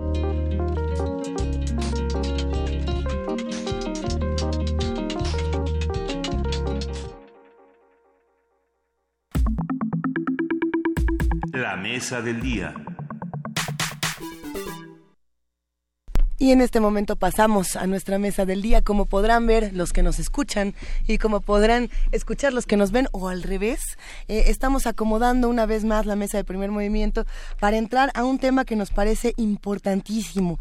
El pasado jueves la Cámara de Diputados aprobó la Ley de Seguridad Interior. Diversas organizaciones de la sociedad civil han advertido que su aprobación abre la puerta a la militarización del país, así como a la violación sistemática de los derechos humanos. Y esto ha sido algo que hemos discutido desde hace semanas, que bueno, desde hace meses, habrá que decirlo, o más, y que en los últimos días pues ha dado resultados bastante dolorosos, Miguel Ángel Quemain. El dictamen aprobado establece, entre otras cosas, que el presidente pueda ordenar la intervención de las Fuerzas Armadas en algún punto del país cuando se identifiquen, cito, amenazas a la seguridad interior y las capacidades de las fuerzas federales y loca o locales resulten insuficientes. La discusión de la Ley de Seguridad Interior continuará en el Senado, donde este martes las comisiones de Marina, Defensa Nacional, Gobernación y Estudios Legislativos dictaminen si se turna al Pleno. Ese sería el penúltimo escalón para su aprobación definitiva. Sí, pues y ahí bueno, queda. y ya está con nosotros el maestro Erubiel Tirado, coordinador del programa Seguridad Nacional y Democracia en México, los desafíos del siglo XXI de la Universidad Iberoamericana. Bienvenido, maestro Erubiel. ¿Qué tal? Buenos días. ¿Cómo les va? Pues como siempre, eh, nos da muchísimo gusto verte, escucharte, queridísimo Erubiel Tirado, el Erubiel que sí nos cae bien, Eh, pero, pero hemos llegado a un punto en el que ya no sabemos si estamos contentos, indignados, furiosos, eh, dudosos, y quisiéramos saber qué es lo que ha pasado en los últimos días con este tema de la Ley de Seguridad Interior. que ha desatado, como bien sabes, una polémica impresionante. Bueno, el, primero en el ánimo, yo creo que más bien debemos estar preocupados, obviamente, por, por las implicaciones y ahorita lo, lo comentábamos en detalle lo que se pueda decir en el tiempo. Claro. Este, pero por otro lado, también el, el pues el contexto y el entorno en el que se da, ¿no? Este, y esto marca una diferencia con la pretensión de hace seis años de eh, introducir un esquema similar al que ahora se aprobó en la Cámara de Diputados, modificando la Ley de Seguridad Nacional, donde también se preveía una declaratoria de afectación a la seguridad nacional y la intervención de fuerzas militares, etcétera. Pero y, y ahora obviamente fue que, que va porque va, ¿no? Justo después de, de este pues de este de esta vuelta al pasado a 30 años atrás este nos vemos con una pues una ley draconiana eh, y que en realidad desde mi punto de vista implica un retroceso en términos de, de las posibilidades de avance democrático en un, en un país desigual en un país pobre aunque seamos de la OSD somos los más pobres de la OSD este y con pues muchas implicaciones realmente para nuestro entorno eh, personal y privado que quizás lo que no se ha visto ¿no? No- o no se percibe porque también hay que decirlo hay un sustrato eh, autoritario la gente está cansada evidentemente de la, de la, de la inseguridad de la, de la violencia y, y, y con y, y, y está ansiosa de soluciones fáciles aunque sean antidemocráticas o autoritarias esta es una solución autoritaria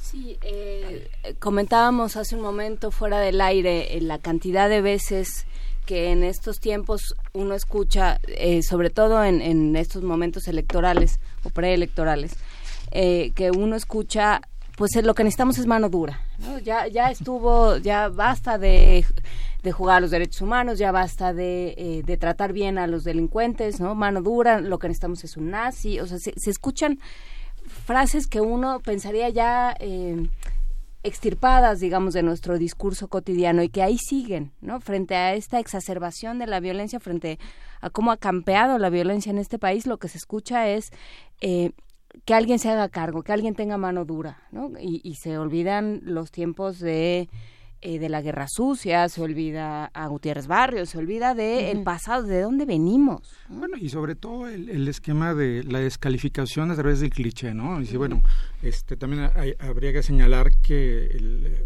hubo más oposición y más señalamientos en el debate en contra de esta, de esta ley que con la pretensión de hace seis años de la reforma de la Ley de Seguridad Nacional.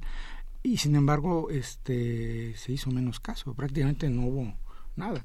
Y, y llegaron al cinismo de decir en la Comisión de Gobernación de, de la Cámara de Diputados, escuchamos a todos, están en- incluso mencionados en, en el, en- el dictamen, pero pero nada de lo que se dijo se propuso ahí de manera alternativa Sí. o de fortalecer o de tratar realmente de, de matizar eh, la ley en términos de, de dar garantías democráticas y de debido proceso a los, ciudad- a los ciudadanos, nada de eso se plasmó en la versión final. A ver, por aquí nos están escribiendo antes de, de- de seguir con esta conversación y, y en un momento recupero quién fue que dice y, y siguen pasando los meses y yo sigo sin entender de qué se trata la ley de- seguridad interior. Podemos discutir antes de pasar a lo que sigue un poco lo que va a pasar o las cosas que nos tendrían que importar a- ahora sí que a los simples mortales cómo no, sí, para entender exactamente por qué la indignación y por qué la preocupación. Bueno, primero obviamente, y lo engarzo obviamente con, con eh, terminar la, la idea anterior Sí, por favor. de este cliché de que dice, bueno, pues que en realidad no se trata de militarizar, dicen, nos dicen, este, los, los militares van a entrar a posteriori, ¿no? Este, mediante una declaratoria y es el presidente y hay un procedimiento.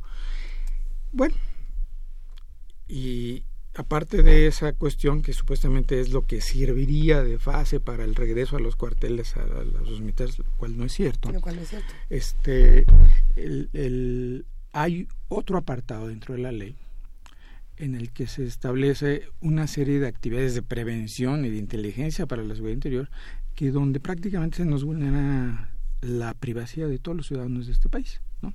Bueno, eso es un poco paternalidad. Claro. En términos generales, el- el- se maneja un concepto ad hoc o muy acorde de seguridad interior para que de alguna manera todo lo que se realice bajo este paraguas de seguridad interior le permita en un determinado momento a la, al ejército, a las Fuerzas Armadas, ejército y marina, realizar actividades realmente de seguridad pública. Aunque hay una declaratoria que es otra cuestión de las ficciones este, político-jurídicas de este país que dicen, bueno, pues nada de lo que hagan aquí es de seguridad pública, cuando en realidad el contenido el concepto es de seguridad pública. Eh, porque entonces estarían violando la Constitución como lo han estado haciendo en los últimos 15, 20 años.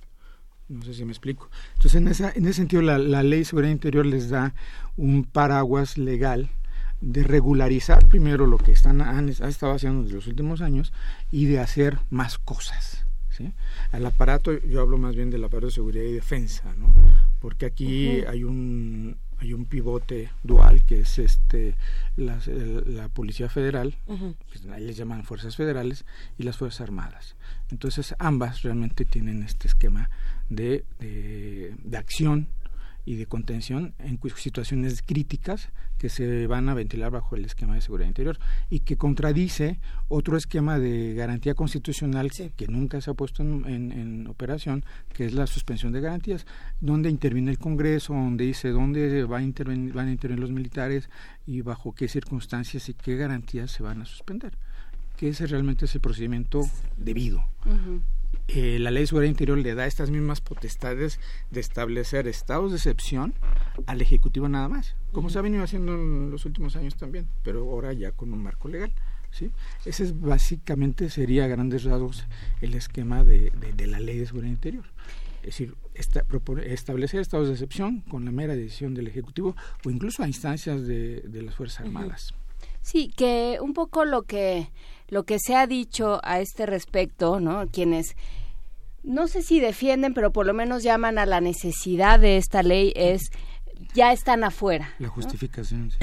Sí, ¿no? La justificación de la ley es, mira, ya están afuera, un poco le- siguiendo el argumento de Cienfuegos, ya están afuera y lo que necesitamos es que algo los regule, porque ya están ahí y nada más eh, nos están, eh, que es lo que de lo que se queja amargamente el incomprendido general Cienfuegos, que es, ya estamos allá afuera, ya nos llamaron y nada más nos están diciendo que estamos violando todas las reglas y entonces regúlenos. ¿no?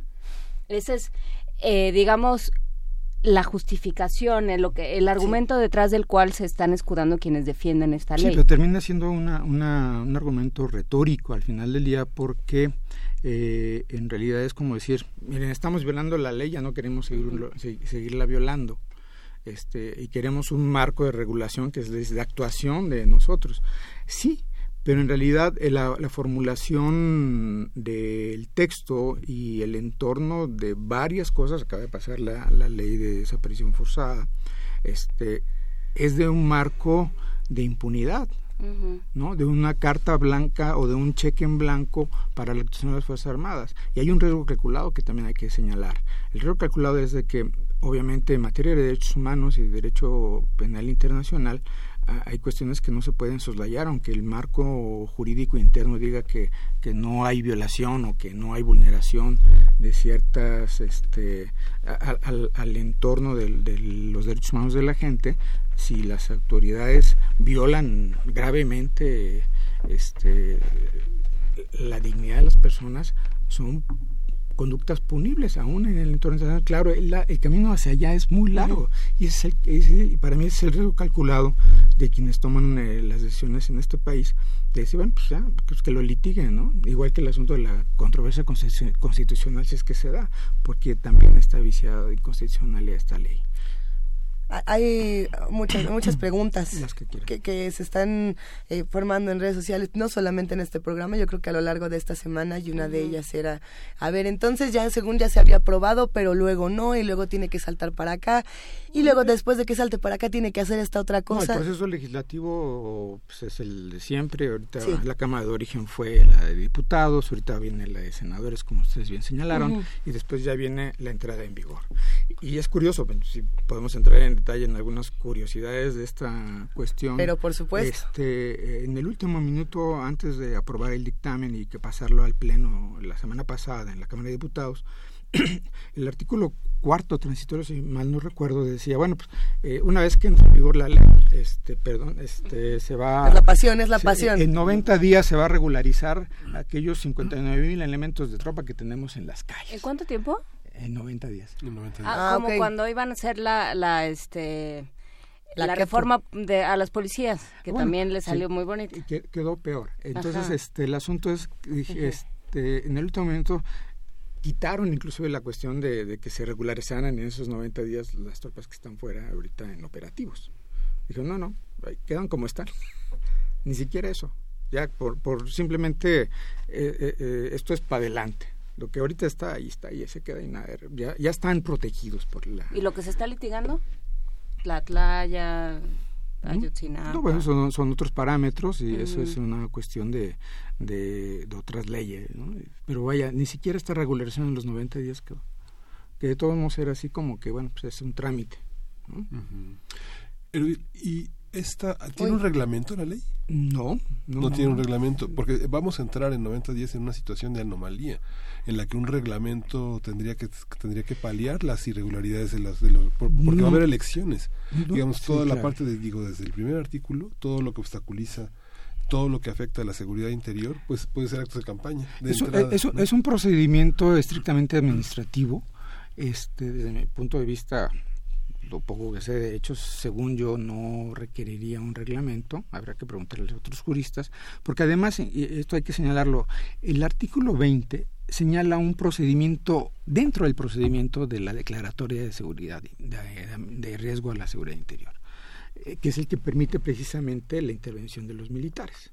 Entonces dicen, este, eh, nosotros Fuerzas Armadas, si percibimos que las fuerzas federales, es decir, ergo las policías, eh, la Policía Federal está rebasada, pues le decimos al presidente que, que vamos a, a actuar y que nos, nos deje actuar. Es decir, es como diciendo, bueno, pero ellos dan la excitativa al presidente, no es al revés. ¿sí?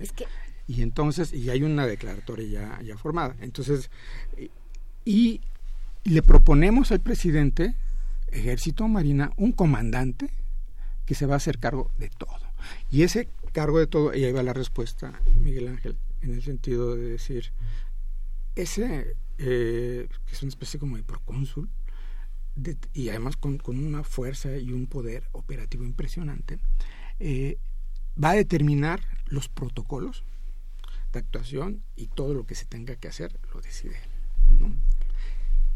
No hay necesidad de reglamentar nada. Claro, eso va de acuerdo, obviamente, a, a- a que pues tiene que ser de acuerdo con los derechos humanos, etcétera, etcétera. Pero Esas verdad cosas es- que ustedes quieren de veras. Pero, pero nada, es decir, y aquí vamos a otra cuestión, este, Si me, me lo permites, que, la ley se cura en salud con simples declaraciones. Vamos a respetar los derechos humanos, no vamos a, actuar en la protesta social siempre y cuando sea pacífica, es decir, ellos califican cuando va a ser pacífica. Hay varias cositas de este estilo que son realmente eh, pues espeluznantes, perdón por la palabra, pero, pero este, en realidad dejan un margen de discrecionalidad tanto a las policías federales o a las Fuerzas Armadas como para, para reprimir.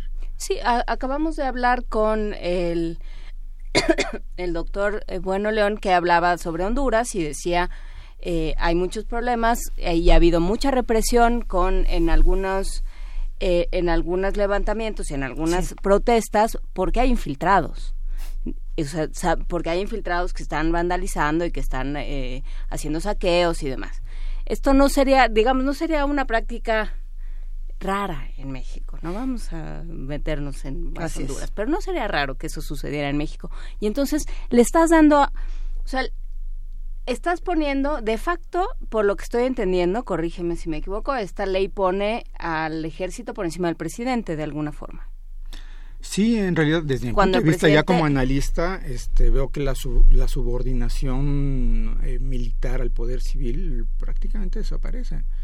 Y los elementos civiles de autoridad, de autoridad y de control, por un lado el presidente, por otro lado el Congreso, prácticamente este, no tienen ningún un papel relevante. Sí, hay obviamente el asunto. pues, si, el presidente dice no, pues no, pero, pero en realidad, ¿cómo le va a decir el presidente que no al secretario de Marina o de Defensa? Decirle, oye, ya están rebasadas tus fuerzas policiales, tus, tus fuerzas federales, ¿no? Y tu gobierno está... tu gobierno, yo te propongo que entre en operación.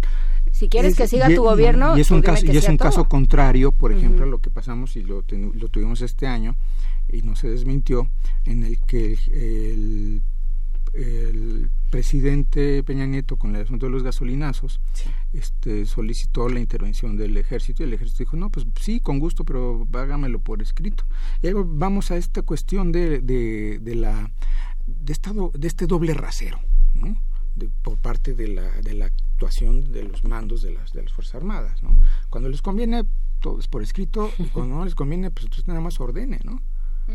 Y es, y es Ay. verbal, ¿no? Y, y no hay registro, y, y no hay rendición de cuentas, eso es al final del día. no. Y es parte de nuestro, nuestro eh, ya lo hemos señalado aquí, pues nuestro hándicap, nuestro déficit democrático en la transición o en la alternancia política. A ver, ¿y qué vamos a hacer o qué va a pasar para que no nos quedemos en el ay, ay, ay, qué barbaridad y empecemos realmente a hacer algo al respecto? Si es que se puede hacer. Y si no se puede hacer nada al respecto, entonces, o ver qué, ver ahora qué, A- ¿no? Ahora irse- por dónde. Además de irnos del país, que lo cual mm, ¿A que dónde? muy poquitos Tú lo dime- podemos hacer. Y, dime cómo a dónde. Ya no sé si a. Honduras, Guatemala, es que Sí, es, muy correcto. complejo. Sí, sí, sí. No, ¿Ahora qué? eh, termino con una idea primero sobre estas implicaciones en nuestro entorno inmediato, ¿no? Porque Ujú. bueno, pues, bueno, pues aquí, aquí entran los militares o esto nunca nos va a pasar. Bueno, pues tenemos el Estado de México, ¿no? Este, en realidad mm, no lo hemos visualizado y, y también yo creo que hay, a- a- hay que apuntalar eh, la- el activismo de nuestra so- sociedad civil, ¿no? nuestras organizaciones de la sociedad civil, en, en señalar, por ejemplo, estos riesgos. Al hablar de un esquema de inteligencia para la seguridad interior, y está señalado, y si sin necesidad declaratoria alguna, este, las Fuerzas Armadas y, la Policía Federal o Gobernación o todavía este, dicen pues vamos a establecer medidas de investigación simplemente discrecionales y además son secretas porque todo lo que tenga que ver con esta ley y lo que se junte de información en la aplicación de esta ley está señalada con un carácter de que es de seguridad nacional y que implica que es confidencial y nadie tiene acceso a nada. Es decir, y- la ley les permite Ah, hacerse, bueno. por ejemplo, de las bases de datos públicas de las personas, por ejemplo, y ahí hay un conflicto de, de normas, como ya lo habíamos señalado en algún momento, con la de 87 millones de registros de ciudadanos que hay en, en el, en el padrón electoral. Los que existan en el IMSS, los registros que tiene que guardar el, Instituto Federal de, de Telecomunicaciones, ¿no? Por, por cierto tiempo, en cuanto a llamadas, números telefónicos, etcétera, todo eso se pueden hacer eh, las autoridades de la seguridad interior, que pueden ser civiles y militares, están los centros de fusión, con la mano en la cintura. ¿sí? Y hay un conflicto en el, bueno, muy concreto en el caso de la del caso electoral donde la LEGIPE, la ley electoral de instituciones procedimientos pro- electorales señala bajo qué circunstancias se pueden compartir esos datos que nosotros les damos al registro federal de electores. Y ninguno de esos tres supuestos es una enunciación limitativa, cae ahora en lo que es obviamente la seguridad interior. Entonces hay un conflicto ahí de leyes y que además pues, yo no me veo a- a las autoridades electorales diciéndole que no al ejército, no sé. Es que nadie Bueno. se ve diciendo, o sea, ¿a quién ves diciéndole que no al ejército? ¿Qué pasa con la figura de Cienfuegos? Porque es que estamos en tiempos electorales. A mí hace algunos meses alguien, ya no me acuerdo quién, me comentaba Nombres, que exige no, la Ahora y nos no me voy a acordar. Ahora nos dice. Este, no, porque yo sí tengo derecho a mi privacidad, Ah, fíjense, hasta que me di- la ley me diga lo contrario. No, eh, hablaban de una encuesta que se había hecho dando una serie Yo lo de... comenté, eh, también ¿Eras aquí. tú? Sí, Lo porque alguien me lo dijo, aparte Siempre luego lo, platicamos contigo. No. Este, se había hecho un- una, una pregunta, ¿no? De cómo quiere al presidente, al próximo presidente, y el perfil que salía era el de Cienfuegos. Claro, sí, sí, sí, sí, sí. ¿Cómo queda este personaje? Bueno, él se queda muy bien porque pues, era así como cuidando la tropa desde el punto de vista de un sector pues muy duro dentro de las Fuerzas Armadas y que ha sido matizado también por la acción de o, la interacción más bien de- del secretario de Marina. Yo también hablaría del secretario de Marina, donde por ejemplo en Veracruz lo destaparon en alguna gira ahí este, en el puerto lo vitoreaban para presidente, ¿no?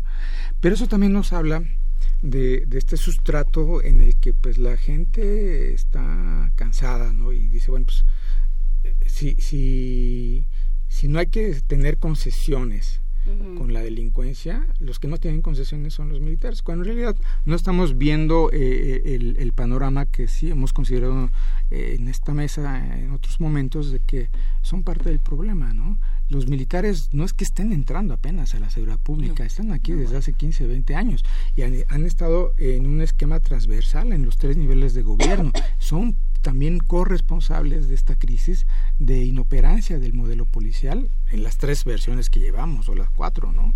Entonces, y eso no lo estamos viendo. Es decir, políticamente, y eso yo creo que me apunta hacia la, la, la inquietud de, de Juana Inés, y, y hay que decirlo, este sexenio, desde mi punto de vista, marca un, pues un, un cambio brutal en términos de, de activismo político por parte de los de los mandos militares, ¿no? De injerencia, de deliberación, este de decir no me toquen a los soldados o, o ya apures el Ministerio Público a, a afincarles la acusación ante el juez para que ya saque yo a mis hombres, que es el caso de Tlatlaya, este, cosas así, eso antes no se veía, ¿no? Y entonces el punto hacia adelante es, independientemente de las personalidades y los nombres del secretario de Defensa o el de Marina, es esta vulneración del arreglo eh, no escrito, obviamente, y como eh, de, de la, de la civilización política, la mexicana, de las Fuerzas Armadas. ¿no? Esto es un tema. Y por eso decía yo que antes de una ley de seguridad interior necesitábamos una reforma al sector defensa. ¿No? Este es el mayor de los problemas para el país eh, eh, Sí. en este cierre de año. ¿O Yo tú creo- consideras yo- que esto yo- es lo peor que, que, estamos enfrentando o lo más difícil? Eh, lo peor está por venir. y No, y, y si me disculpan el de la dramatización, lo digo obviamente tratando de ser serio con, con esta cuestión, porque para mí no es una, no es este como para desgarrarnos las vestiduras si hay militarización. Eh, el punto es que se le está dando unas atribuciones a las, a, la- a las autoridades militares y civiles eh, de tal magnitud que en el mediano y largo plazo lo que tendremos es una intromisión en nuestras vidas. Y no se trata de que si uno o- o está o no metido en cosas malas, porque eso también es la revictimización de, de quienes sufren el- la violencia en este país, ¿no? Decir, bueno, pues, si, si, le- si- si desapareció, si lo mataron, si ¿Quién le sabe qué dieron, estaría ¿no? metido? Pues es- e incluso te- te culpabilizan por haber pasado por una calle a tal hora, aunque es la calle a la que pasas siempre, ¿no? Pero te tocó y por algo te, te pasó. Es decir, victimizamos esto. Es decir, no, no basta el, no va a bastar el hecho de que si estemos o no involucrados en algo cuestionable. No. Porque además esa es la práctica y la experiencia centro y sudamericana. Cuando se les da tal poder a las fuerzas de seguridad, militares y civiles, no necesariamente en ese orden, pero a los dos inclusive, lo que hay es abuso, lo que hay es fabricación de culpables, lo Claro. que hay es una persecución, lo que hay es represión. Es que no hay mediación, digamos que No hay yo, yo- controles. yo- yo no, no lo sé, pero pienso en, la, el terreno de un reglamento porque, por ejemplo, afectación a la seguridad nacional en caso de desastres o, o de, o de programas de apoyo a la población, ellos tienen la última palabra. Pienso en el terremoto, pienso en Álvaro Obregón. Este, la sociedad, la gente organizada, este, detuvo a, las, a, la, a la ayuda militar para seguir buscando cuerpos. Fue una decisión que se consensó de otra manera. Si hubiera sido bajo esta ley, hubiera sido la última palabra la de un general, por ejemplo. Claro, bueno, yo, yo revisaría el 19 de septiembre caso por caso también, pero eh, eh, un poco ampliando la, la, la primera inquietud, Miguel Ángel, eh, la declaratoria de seguridad interior te daría evidentemente el cómo y eso es realmente eh, terminaría siendo el, el procedimiento, la, regla- la reglamentación. Desde mi punto de vista, y me perdonan la cuestión este, jurídica, es como una norma autoaplicativa. Que no requeriría más reglamentación, que bueno, pues ahí viene el decreto. Y lo que tenga que hacer en, ma- en materia de seguridad nacional, pues, pues, de prevención, pues también ahí dice, Es no que- hay no hay controles de ningún tipo. El Congreso solamente participa como, ya ni como convidado de piedra, sino simplemente como un elemento de palo al que le van a, le van, le van a informar lo que se hizo expuesto.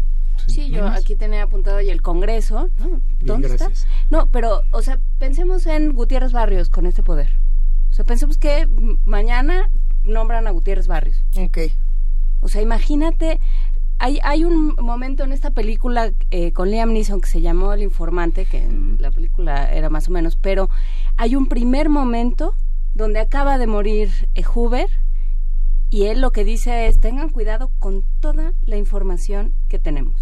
Así es. O sea, en este momento, porque ese, ese es el gran poder de estos, o sea, ahí reside el gran poder. Por supuesto que hay un poder a través de las armas, por supuesto que hay un gran poder a través de las balas, o, eh, lo sabemos de manera, eh, por, por vías muy dolorosas, pero poder fabricar culpables, ¿no? Esto que decías.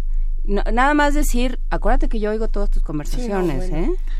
Te Acuérdate, yo te conozco, ¿no? Yo sé quién eres. Yo sé quién eres, yo sé que, que, que te llevas con fulano, con mengano, yo sé este de qué platicaste con sutana, ¿no?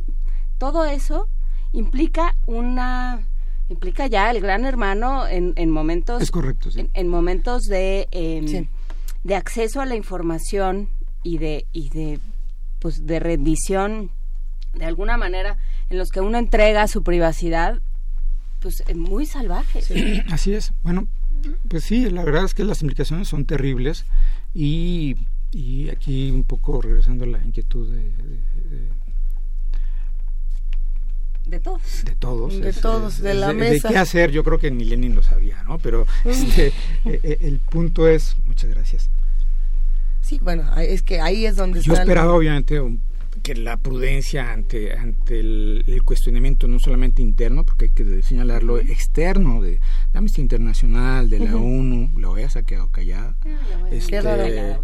y este pues quisiera recapacitar al- pues, a los legisladores, al presidente, al, al aparato de defensa, pero no, realmente pues, les valió, ¿no?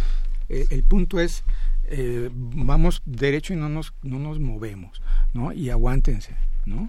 Y, y justo realmente como como diría Juan Inés, en el sentido de que hay el, tenemos una eh, en algunos aspectos de nuestra vida institucional tal debilidad que todo depende de la personalidad de quien ejerce el poder o el título o, o el, o el puesto y- y eso ya a estas alturas de- del partido y de la vida yo creo que es- seguimos estando pues muy mal pedir una palabra fuerte como jodidos pero en Sí. términos de que eh, No, eh, sí. tenemos que depender de la buena voluntad de un gobernante pues tiene las potestades de ser malo, pero también puede ser bueno, ¿no?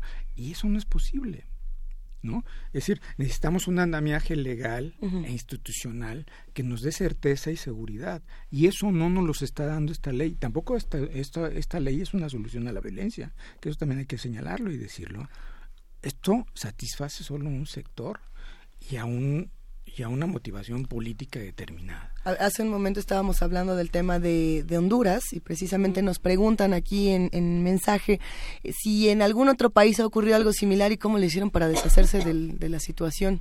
Eh, bueno, sí. si es que se lograron deshacer o no, o, o qué otros ejemplos no, tenemos. Por supuesto, este, le decía hace rato, en Centro y Sudamérica, cuando eh, estaban los conflictos internos, o trátese de gobiernos este, militares, no todos eran militares en, en las, en, las, en los este, regímenes eh, autoritarios centro y sudamericanos en los 70s y los 80s, el gran poder que tenían las fuerzas de seguridad, empezando, es decir, a- a atribuciones de investigación, como ahora se les da a, a las, a la Policía Federal, o sobre todo a los militares, y obviamente eran elementos de, de, de- represión del régimen que se mantenía a través de esos aparatos. O sea, esa es la experiencia. Eh, cuando uno habla con estudiosos de, del hemisferio, pues, obviamente eh, dicen es que nosotros, pues, pues sí, realmente es la última, el último recurso son los militares, pero no, no, el, no los llamamos a la primera. Y siempre hay como un marco de actuación, incluso en Estados Unidos, ¿no? La, le- la pose Unidos. comitatus dice, bueno, pues si entran, pero realmente es cuando no hay de otra. Aquí no. Y, y las implicaciones pues, lo hemos vivido, pero, pero lo que viene desde mi punto de vista es, es este, de una gravedad inconmensurable en el sentido de, de los abusos, la impunidad, la falta de, de- de control, es decir, las autoridades civiles eh, eh, quedarían impotentes para poder realmente hacer. Incluso esta ley, desde mi punto de vista, en, en una perspectiva este, eh, general, es un regreso por la puerta de atrás de la reiteración de- del fuero militar. Pero, a ver, y entonces, es que ese es el punto, no hay contrapeso. No. No. No. Cierre de Punto. pregunta. Pues no, es que no, hay. es que- por- pero entonces el Congreso, ¿cómo lo permite? El Congreso está sometido, obviamente, a- al, al- obviamente al presidencialismo en turno, pero también a la figura de los de los militares. Lo mencionamos también aquí en, en, en octubre pasado, ¿no? durante en octubre o septiembre, el, el- el- el secretario manda llamar a los coordinadores, los invita a desayunar a los coordinadores parlamentarios de la Cámara de Diputados. Solamente una fuerza no fue, pero el contenido de esa de ese desayuno es quiero mi ley, ¿sí? Entonces el, el, el asunto es que no hay una visión de Estado sobre lo que está pasando. Y si no tenemos un, un Congreso fuerte en ese sentido, eh, tampoco tenemos, tendremos posibilidades de, de rearticular. Yo sí, a lo mejor me atrevería a tratar de reformular de que necesitamos eh, fortalecer instituciones como la CNDH, ¿no? Este, el esquema de, de sus recomendaciones, ¿no? Es decir, lo poco que tenemos, que no es poco tampoco, es decir. ¿no? Eh, es decir, hay que revalorarlo, hay que fortalecerlo con la sociedad civil, con el aparato institucional que hay. Y ahorita pues nada más pienso en, en la CNDH, pero pues obviamente también están las oficinas de los organismos internacionales que actúan en el país.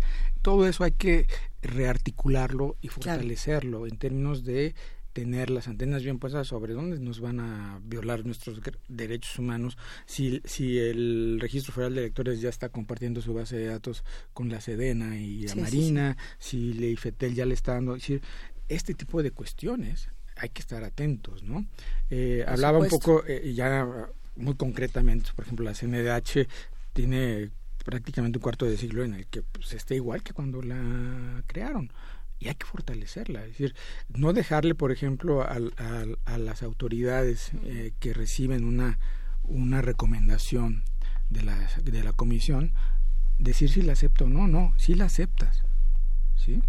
Aquí ya no hay de otra, la aceptas, porque bueno, ya hay una expertise y un aprendizaje de una institución que se fortaleció a lo largo de este cuarto de siglo, que ya no le vamos a decir si investigó bien o mal, tampoco tenemos un aprendizaje que se haya transminado de las investigaciones como las hace la CNDH, por ejemplo, al aparato de justicia. Entonces hay que revisarlo, ¿no? Entonces hay lugares o países donde, por ejemplo, en, la- en Colombia, la Defensoría del Pueblo este, pues, emite sus recomendaciones, pero el Ejecutivo de motu propio tiene un, un diseño legal que dice, pues yo lo acepto. Y hay un ente que dice y que da seguimiento de que se cumplan las recomendaciones de la Defensoría del Pueblo y que si no se cumple, pues hay responsabilidad. Marubil, un día nos iremos todos a Islandia y seremos muy felices, pero mientras eso sucede, eh, esta conversación que estamos teniendo en este momento despierta, por supuesto, mucho enojo, mucha indignación y mucha eh, encuentro en, en redes sociales, ahora sí que mucho pleito, Eh, y no solamente la que estamos teniendo en este momento, la que se ha tenido desde hace semanas. ¿Hay algún mensaje alentador o es que no puedo decir pacificador, pero algo que nos, nos deje como en algún punto de no todo está perdido y a lo mejor hay un camino distinto que se pueda seguir o, no- o, o nos despedimos ya con el comentario final de el mundo se va a acabar. el no, a no, acabar. bueno, sin duda e- evitar el, el- por un lado los clichés y, y tener la cabeza un poco más fría y analizar en detalle las implicaciones de la ley y el entorno, ¿no? Evidentemente, no importa a quién se lo estemos dando ni de qué color sea el próximo presidente, pero este es un instrumento es de, de- de- de poder y de avasallamiento a la individualidad y a nuestras garantías eh, y derechos humanos. ¿Y qué tenemos? Bueno, pues hay vicios de inconstitucionalidad que se señalen y que a lo mejor la CNDH por su lado, como lo ha hecho en, en algunas ocasiones, yo no soy fan de la CNDH, pero sí hay que señalar que, por ejemplo, ha establecido y, y promovido acciones de inconstitucionalidad que están marcando ciertos puntos sobre precisamente la relación civil-militar en el país. Y entonces estar atentos. Claro, hay un límite. Esta es una co- eh, se, se plantean estas acciones de inconstitucionalidad. Este, Ahí está. eh, de estas acciones de inconstitucional en la Suprema Corte, Claro. eh, con una corte que está conformada en términos peñistas, Lo cual también nos da un- una esperanza mínima, ¿no? O disminuida. Entonces, no hay más que seguir atentos, ampliar la discusión y, y seguir dando argumentos. Y ¿no? regresar a la historia, o sea, yo sigo pensando en, en este libro de Fabricio Mejía Madrid que se llama Un hombre de confianza sobre, sobre Gutiérrez Barrios, o sea, Claro. decir necesitamos mano dura, perfecto. Gutiérrez Barrios es lo que necesitamos, ¿no? El Gente Consejo que, Coordinador Empresarial dijo eso. Pues, eh, ¿no? Y lo dicen muchas personas, ¿no? Entonces, eh, hay que tener cuidado. O sea, ¿de qué estamos hablando cuando hablamos de mano dura? ¿Vamos a aventar eh, inocentes de los aviones? ¿Eso es lo que queremos? ¿Cuerpos? Sí. Pues eh, el, el- el panorama es poco, poco amable Ahora, realmente. pero a ver, ahí la- la- se hizo este año la, la ley de protección de datos personales a sujetos obligados. Sí. Es una es un corte transversal también a la de protección de datos personales y es una también tú aceptas en el SAT si tus datos son públicos o no. Sí, pero hay toda una serie de elementos. Hay- que- Hay normas que encontradas, pero bajo el bajo el, el argumento, la justificación de seguridad todo. nacional, yo puedo hacer todo, ¿no? Y, y eso es lo que hay que pelear y litigarlo desde ahorita, ¿no? Ese es el, el gran punto. Este, yo sí, digamos, es, eh, eh, encuentro eh, pocos elementos eh, de, de- optimismo una vez que entra en vigor la ley, porque realmente eh, se han ido construyendo, la ley es, es como eh, parte de la cereza del pastel de un, de, una, de un entramado de acciones que se han ido realizando a lo largo de este sexenio, como es el Sistema eh, Nacional de Inteligencia, los centros de fusión. El país está dividido en cinco áreas, hay cinco este, centros de, de fusión de inteligencia donde actúan civiles y militares, no sabemos qué hacen. Y esto les va a dar una gran. Y con esto nos despedimos porque quisiéramos tener más tiempo para esta conversación. Realmente el programa está a punto de llegar a su fin. Erubiel Tirado, como sabes, te queremos, te admiramos y aunque nos ponemos muy nerviosos con estas charlas y, y nos duele nuestro ser, El admirador soy yo. es, Usted. es fundamental tenerlas. De verdad, muchísimas gracias y seguiremos discu- discutiéndolo en las próximas semanas. Muchas gracias. Nos despedimos en este momento de la discusión con una cápsula de Radio UNAM. Vamos a escuchar de Bastidor Acústico, que ustedes saben es esta, esta serie que se encarga de hacer imagen y sonido en un mismo espacio. Eh, vamos a escuchar La Paloma con Chícharos, Pablo Picasso.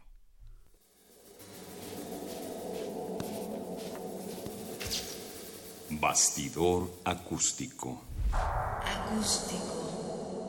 La paloma con chícharos.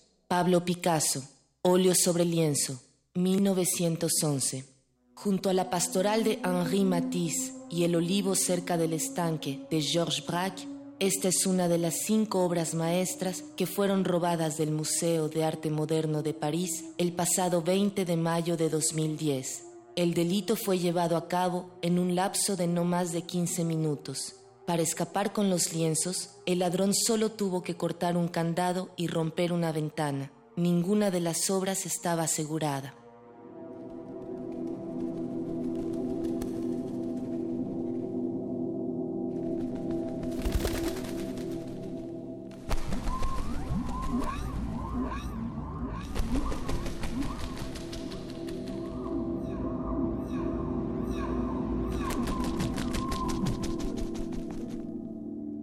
Sobre un fondo amarillo y ocre, en cuyo extremo superior derecho puede leerse la palabra café.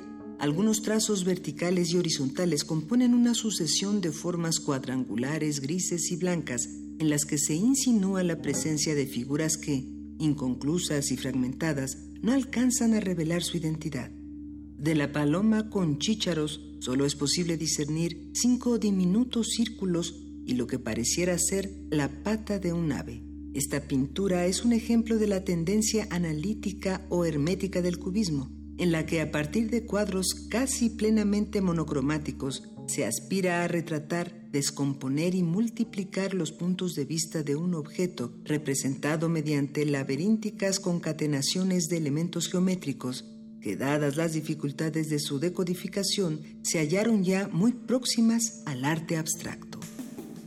Más tarde, una cronología de la obra de Pablo Picasso y George Braque atestiguaría el paso del cubismo analítico al cubismo sintético, con el que se introdujo por primera vez el uso del collage en las bellas artes. El cubismo, vanguardia de las primeras décadas del siglo XX, ensanchó y revolucionó el cauce de la pintura y la escultura. La paloma con chícharos, Pablo Picasso, óleo sobre lienzo, 1911. Junto a la pastoral de Henri Matisse y el olivo cerca del estanque de Georges Braque, esta es una de las cinco obras maestras que fueron robadas del Museo de Arte Moderno de París el pasado 20 de mayo de 2010. Bastidor acústico. Acústico.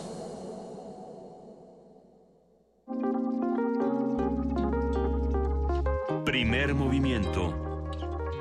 Hacemos comunidad.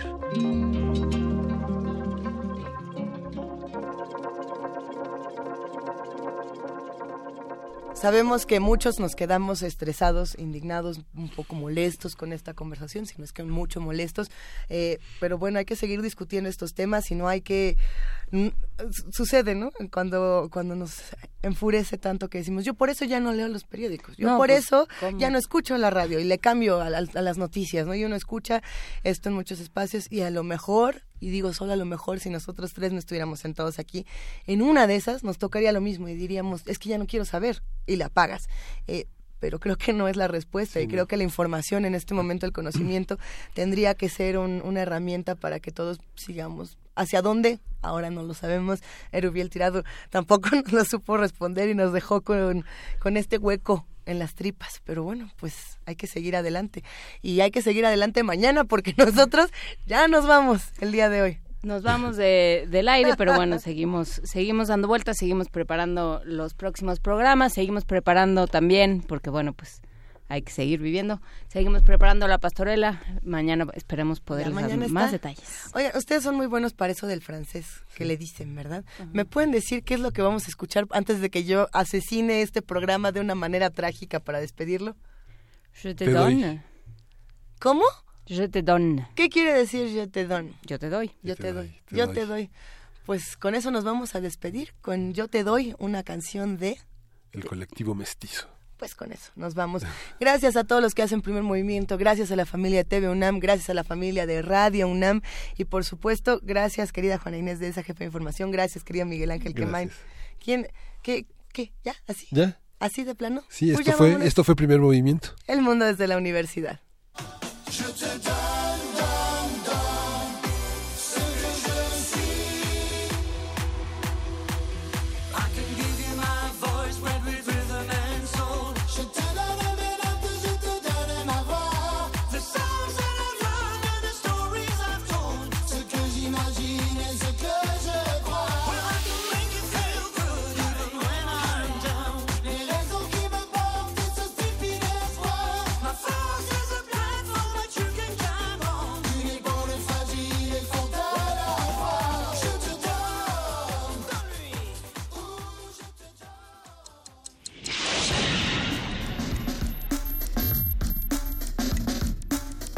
Radio UNAM presentó